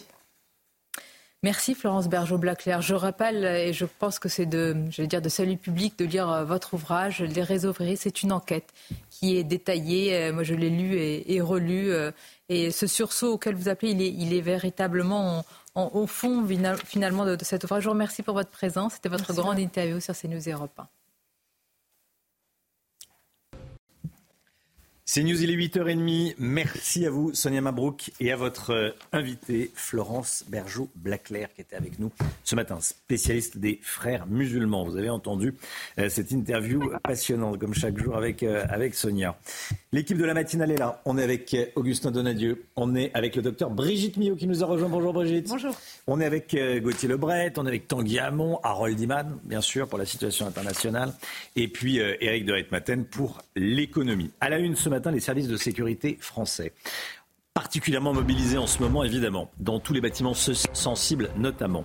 À Petit-Quevilly, en Seine-Maritime, deux lycéens ont été interpellés avec des bouteilles d'acide chlorhydrique qu'ils ont tenté de faire exploser dans leur établissement. Les informations de, Tanguy Hamon dans un instant. Israël s'inquiète de l'ouverture d'un front au nord avec le Hezbollah libanais, soutenu par l'Iran. L'Iran qui prévient que la situation peut devenir incontrôlable, et ce alors qu'Emmanuel Macron se rend demain en Israël. Comment estimer les risques d'embrasement? Cette question, je vais vous la poser à Harold Iman dans un instant. A tout de suite, Harold. La communauté juive en France craint pour sa sécurité. Il y a eu des agressions. On sera avec Richard Abitbol, président d'honneur de la Confédération des Juifs de France et des Amis d'Israël. Il sera avec nous en plateau. Avec le froid qui arrive, les rhumes se font plus fréquents contre eux. On pourrait être tenté d'utiliser certains médicaments. Mais l'Agence nationale de sécurité du médicament conseille de les éviter. On va vous donner la liste de ces médicaments. Humex, Actifed, Dolirum. Oubliez-les, nous nous dit la NSM. On va en parler bien sûr avec le docteur Brigitte Millot. Ils voulaient provoquer des explosions dans leur lycée. Deux jeunes de 17 ans ont introduit des bouteilles de produits chimiques dans leur établissement de Petit-Quevilly, en Seine-Maritime, près de, Rouen. Ils ont été interpellés vendredi. Ils ont été interrogés ce week-end par la police.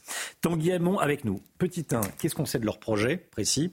Et petit 2, qu'est-ce qu'on sait de leur profil? Eh bien, ce qu'on sait, c'est qu'ils ont déjà reconnu face aux enquêteurs que leur but était bien de provoquer des explosions dans le lycée. Ils ont expliqué qu'ils ont regardé des vidéos sur les réseaux sociaux pour savoir comment faire. C'est pour cela qu'ils avaient une bouteille d'acide chlorhydrique dans leur sac pour en faire un mélange qui allait ensuite exploser. Ils ont expliqué d'ailleurs aux enquêteurs avoir déjà fait des tests quelques jours auparavant dans le lycée. ça n'avait pas explosé, mais le proviseur avait noté des dégradations euh, au sol. Euh, concernant leur profil, ce qu'on sait des deux individus, c'est qu'ils sont âgés de 17 ans. Ce sont, ce sont donc deux lycéens. Et chose importante, le principal mis en cause, celui qui avait la bouteille d'acide chlorhydrique dans son sac, est de nationalité syrienne et il avait été identifié il y a quelques années comme un élève radicalisé. On a appris d'ailleurs qu'il avait été suivi entre 2020 et 2021 par une cellule de prévention de la radicalisation. Cette information a d'ailleurs été confirmée par euh, Gabriel Attal et le ministre de l'Éducation nationale s'est félicité d'ailleurs que dans le contexte actuel, avec ce qui s'est passé à Arras et avec l'urgence attentat Vigipirate, eh bien les mesures de fouille qu'on a mis en place devant les lycées ont permis de déjouer ce projet. Et enfin, dernier point sur le côté judiciaire de cette affaire. Les deux lycéens seront jugés par un tribunal pour enfants en janvier prochain. Et d'ici là, ils ont été placés sous contrôle judiciaire.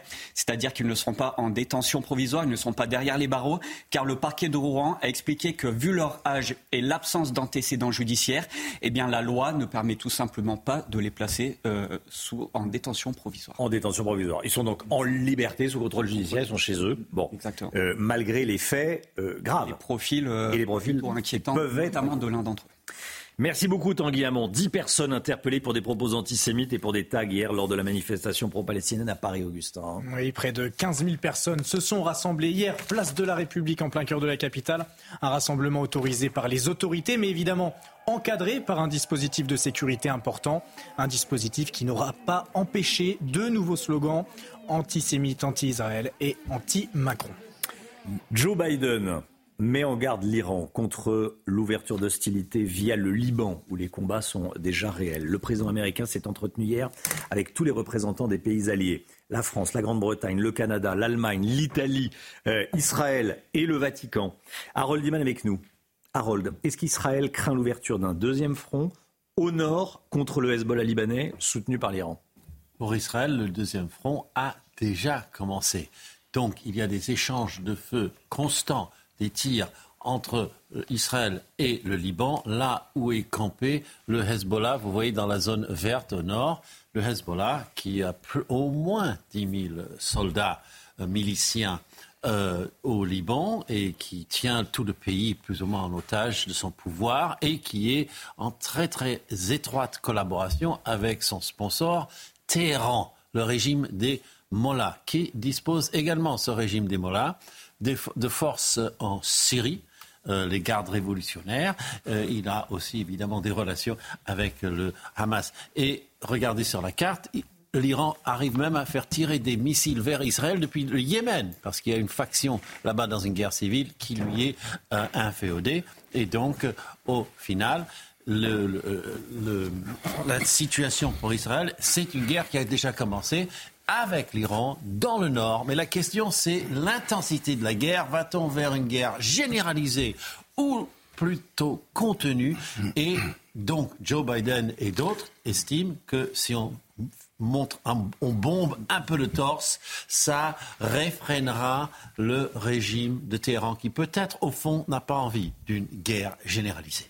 Harold Iman. Merci beaucoup, Harold.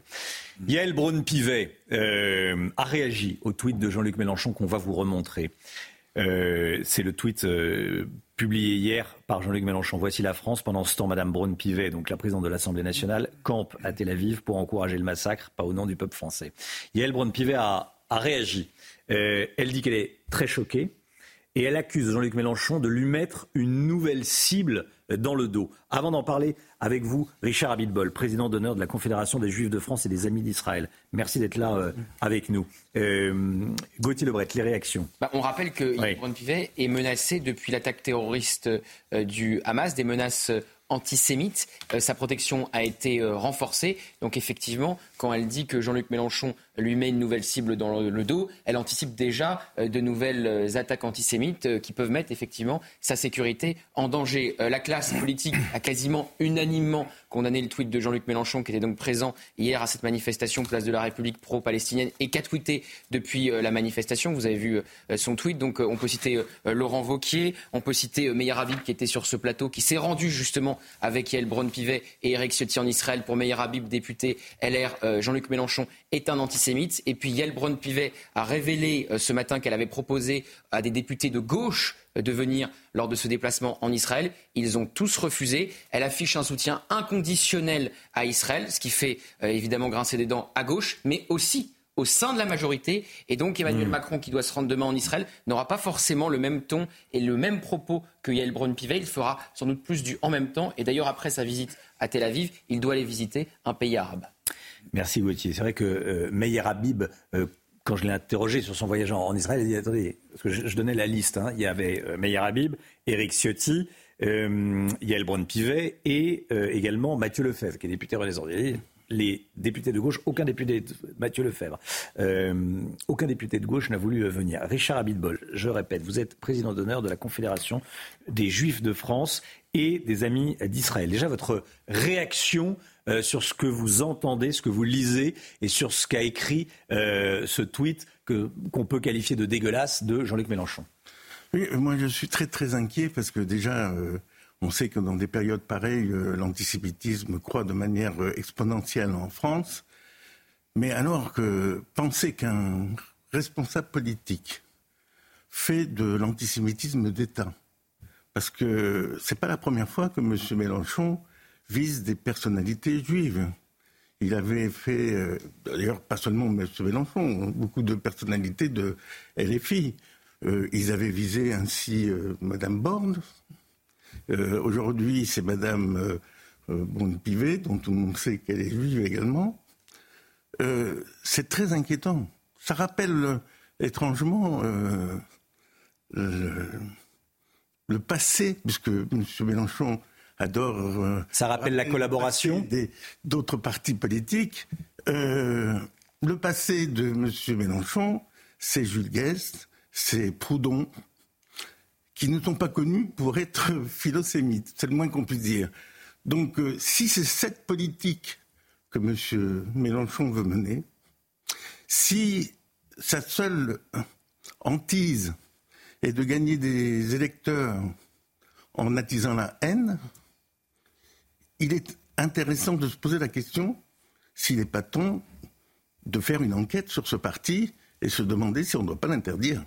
Vous demandez vous ne le demandez pas, l'interdiction, mais vous demandez une enquête pour voir s'il ne faut pas interdire le- le- la Ah ben, France insoumise. Écoutez, quand on fait la promotion de la haine, euh, il vient dans des manifestations où on crie euh, mort à Israël, parfois mort aux Juifs. Il y a eu des manifestations euh, pro-israéliennes. Est-ce que vous avez jamais entendu mort aux musulmans ou mort aux Palestiniens? Évidemment que non. Jamais. Euh, jamais, jamais, jamais. Je suis personnellement aussi euh, très impliqué dans les relations internationales. Je suis très, très ami, très impliqué avec euh, de nombreux pays arabes et très impliqué avec euh, des instances musulmanes des plus hauts placés. Je n'ai jamais vu autant de haine que dans ce parti. De la haine antisémite pure et dure. Moi, je ne parle pas d'antisionisme. Parce que, en fait, quand on parle comme ça, où est le, reliquat anti-israélien? En quoi Madame Br- Braun-Pivet ou Madame Borne sont liées de quelconque, moyen- de quelconque manière avec les Israéliens? C'est de l'antisémitisme pur et dur, et il faut avoir le courage de le dire, il faut avoir le courage de le dénoncer, et il faut avoir le courage de l'interdire. Vous savez, euh, j'ai beaucoup milité avec euh, Monsieur Hollande, Monsieur Cazeneuve, Monsieur Valls, Madame Taubira, pour changer la nature de la répression de l'antisémitisme. L'antisémitisme est une attaque aux personnes et ne peut pas être réprimé par un délit, le délit d'expression. La loi de, 1900 de- de 1881 est une loi qui réprime les dérives de l'expression. Là, on s'attaque à des personnes. Et donc, il faut faire passer la répression de l'antisémitisme de la loi de la presse au code pénal général. Richard Abitbol, je voulais vous entendre également sur euh, l'inquiétude de la communauté juive suite à des agressions. Il y a eu ce week-end la porte euh, d'un appartement d'une famille juive euh, qui a été incendié par un voisin qui est parti en hôpital psychiatrique, âgé de 25 ans. Mais enfin, il est parti effectivement en hôpital psychiatrique. En attendant, il s'est attaqué à, une, à, une, à la porte d'une famille juive. la communauté juive est inquiète. quelles sont les informations qui vous remontent? Ce n'est pas d'aujourd'hui qu'elle s'inquiète. Euh, on reprend de temps en temps des éléments comme ça. On s'inquiète parce que ça fait des années que des juifs sont attaqués et tués en France parce que juifs. Ça remonte euh, même avant Ilan avec le, DJ euh, Selam, passé inaperçu. Ilan il a fallu une bataille considérable pour faire reconnaître que c'était un crime antisémite avant de trouver l'horreur du crime antisémite. Madame Animi, dont on se pose encore la question comment la justice a pu être aussi injuste? Et évidemment, Toulouse. Et aujourd'hui, vous avez tous les jours, moi je suis également euh, vice-président du, du, Bureau national de vigilance contre l'antisémitisme. Oui. Je connais les statistiques depuis 22 ans, ça n'a cessé d'augmenter. Ça n'a cessé d'augmenter. Et je peux vous dire une chose, c'est que si on ne prend pas des mesures adéquates, le gouvernement devra choisir entre les antisémites et les juifs en France. Les deux ne peuvent pas coexister. Comment vous l'expliquez? Pourquoi ça augmente? Pourquoi? Tout simplement, d'abord, il y a eu une erreur monumentale euh, sur le, droit d'asile, parce qu'on acceptait en droit d'asile des gens qui étaient expulsés de chez eux parce que trop euh, radicalisés islamistes. On a eu trois vagues qui expliquent d'ailleurs le changement de nature de la communauté musulmane en France. On a eu les gens du Fils qui ont été expulsés d'Algérie parce qu'ils islamique, les On les a reçus en droit d'asile. Ensuite, on a eu les Tchétchènes dont on parle aujourd'hui, qui étaient exclus de, de, Russie parce que justement islamisés et extrémistes. Et puis on a eu la vague des talibans. Donc si on accueille ici des antisémites et des radicalisés sous prétexte de droit d'asile, alors il ne faut pas s'étonner à, ce qu'on ait radicalisé les couches qui étaient ici, qui étaient tout à fait normales. On n'a jamais entendu parler de problèmes avec les musulmans avant les années 80 et l'arrivée du fils. Jamais. Euh, tout le monde peut le constater. Donc il y a une politique à mener, une politique euh, très sévère envers tout ce qui est euh, antisémite, il suffit pas de dire un, rappel à l'ordre ou je ne sais pas quoi. Il faut que ce soit dissuasif. La justice a pour rôle, premier rôle, d'être dissuasive. Non seulement de réprimer, mais d'être dissuasive. Merci beaucoup Richard Abitbol d'être venu ce matin sur le plateau de la matinale de, CNews. Merci. Euh, président d'honneur de la Confédération des Juifs de France et des Amis euh, d'Israël. Il est 9h moins le quart, 8h44, euh, oui, 9h moins le quart. C'est l'heure de la santé. Avec vous, docteur Millot, on va parler de toute autre chose. Vivez un moment d'émotion devant votre programme avec XXL Maison, mobilier design et décoration. Docteur Brigitte Millot, l'Agence nationale de sécurité du médicament recommande aux Français de ne plus utiliser les médicaments contre le rhume. Avant de nous dire pourquoi, expliquez-nous ce qu'est un rhume. Tout simplement, c'est vrai qu'on en, on en parle beaucoup. Vous allez, un petit cours de médecine, rapide. Un, rhume, ce qui, est, ce qui est surtout important d'intégrer, c'est que c'est viral. Donc aucun, aucun, aucun antibiotique ne sera efficace pour lutter contre un rhume. Il faut savoir aussi que notre vous savez à quel point j'admire le corps humain, mais notre système aussi pour nous protéger du rhume est incroyable. Euh, un rhume, donc, il peut être dû à une centaine de virus, il y en a beaucoup qui circulent. Hein. Et en fait, dans notre système euh, nasal, pour nous protéger, nous avons des poils à peu près 120 par narine. C'est fait pour empêcher un petit corps étranger de rentrer, par exemple, s'il va mmh. provoquer un réflexe d'éternuement hein, dès qu'il y a une petit moucheron ou quoi que ce soit qui peut rentrer. Donc, il y a, ça va filtrer, ça va purifier. Et puis, on a tout un système vasculaire très important dans la cloison nasale euh, qui est là, en fait, pour humidifier et réchauffer l'air. Parce que nos bronches déteste l'air froid. Donc euh, ce système se met en, en, marche pour humidifier, pour sécréter du mucus, etc.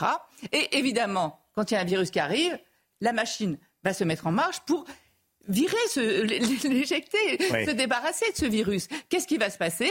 Nos vaisseaux vont se dilater. Pourquoi? Pour apporter les globules blancs, l'armée de défense, donc qui va arriver comme ça. Donc les vaisseaux se dilatent, donc il y a du liquide qui va couler, donc on va avoir le nez qui coule. Après, ça va gonfler, le mucus va s'épaissir. C'est ce qui explique qu'on a à la fois un nez qui coule et un nez bouché. Au début, on se dit c'est bizarre quand même. À la fois ça coule et à la fois c'est bouché. Bah si, c'est justement parce que le mucus gonfle, donc les parois gonflent aussi, donc parfois il est, bouché et parfois ça coule puisqu'il y a plus de liquide qui est là. Donc voilà comment marche un rhume, comment, ce qui se passe pendant un rhume. Donc, les fabricants de médicaments, ils se sont dit, bah super, on a peut-être deux techniques qui vont être efficaces pour lutter contre les rhumes. On va prendre des vasoconstricteurs. Vaso, c'est les vaisseaux, et constricteurs, c'est resserrer. On va donner des vasoconstricteurs. Sauf que les vasoconstricteurs, ils vont resserrer les vaisseaux du nez. Mais tous les autres tous aussi. Les autres aussi. Mhm. Et donc, quand on resserre tous les autres vaisseaux aussi, qu'est-ce que ça peut donner, surtout chez des personnes déjà fragiles Un risque cardiaque. De l'hypertension. Euh, un infarctus du myocarde, parce que ça peut faire, ça resserre les vaisseaux, ça peut hmm. entraîner des petits caillots, etc. Des accidents ischémiques transitoires, des petits euh, blocages dans, les vaisseaux du cerveau, des accidents vasculaires cérébraux aussi. Donc ça, c'est pour ceux qui sont vasoconstricteurs. Et ensuite, ils se sont dit, sinon, on va donner des assécheurs. Euh, ça fait partie des antihistaminiques qui vont assécher. Et eh bien, cela, comme effet secondaire, qu'est-ce qu'ils vont avoir? Ils vont vous assécher aussi la bouche, entraîner des constipations, d'autres effets secondaires. Je vous ai mis la liste des principaux euh, médicaments qu'il faut, euh, ne faut pas prendre. Humex, Actifed, Dolirum, voilà. Ces médicaments, le problème, c'est qu'ils sont sans ordonnance. Ça veut dire que vous allez à la pharmacie, et vous pouvez les acheter sans savoir les contre-indications. Alors, est-ce qu'à partir d'aujourd'hui, les, pharmaciens vont mettre en garde les, clients Mais ça fait 10 ans qu'on en parle, ça fait 10 ans qu'on le dit, ça fait 10 ans que l'agence le dit. Autre chose, je précise, il y a aussi des sprays nasaux mmh. euh, qui, eux, sont sur ordonnance, mais eux aussi, ils sont dangereux. Eux aussi, ils peuvent entraîner des effets secondaires, des sinusites, des maux de tête. Donc, attention. Alors, l'intérêt du spray, comme ils sont sur ordonnance, c'est que le médecin en général va vous prévenir et en fonction de vos antécédents euh, va vous les donner ou non. Hmm. Après, il n'y a qu'une chose à faire. Je le dis et je le répète souvent. Un rhume soigné, c'est une semaine. Un rhume non soigné, c'est sept jours. Donc voilà, vous faites des lavages de nez, ça, ça risquera rien du tout. Et au moins, ça passera. On se mouche bien dans des mouchoirs jetables et on les jette.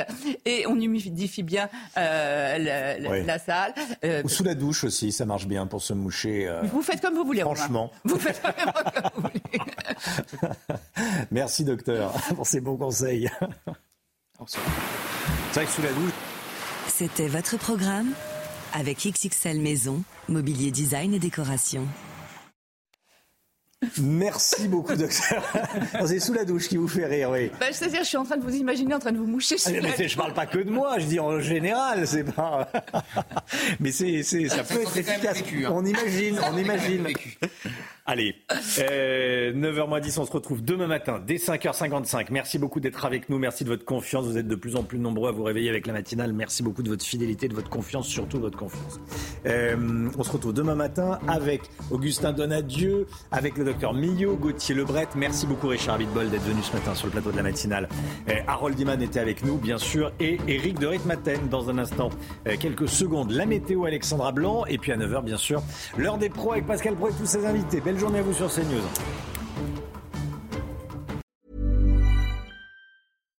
When you make decisions for your company, you look for the no-brainers. And if you have a lot of mailing to do, stamps.com is the ultimate no-brainer. It streamlines your processes to make your business more efficient, which makes you less busy.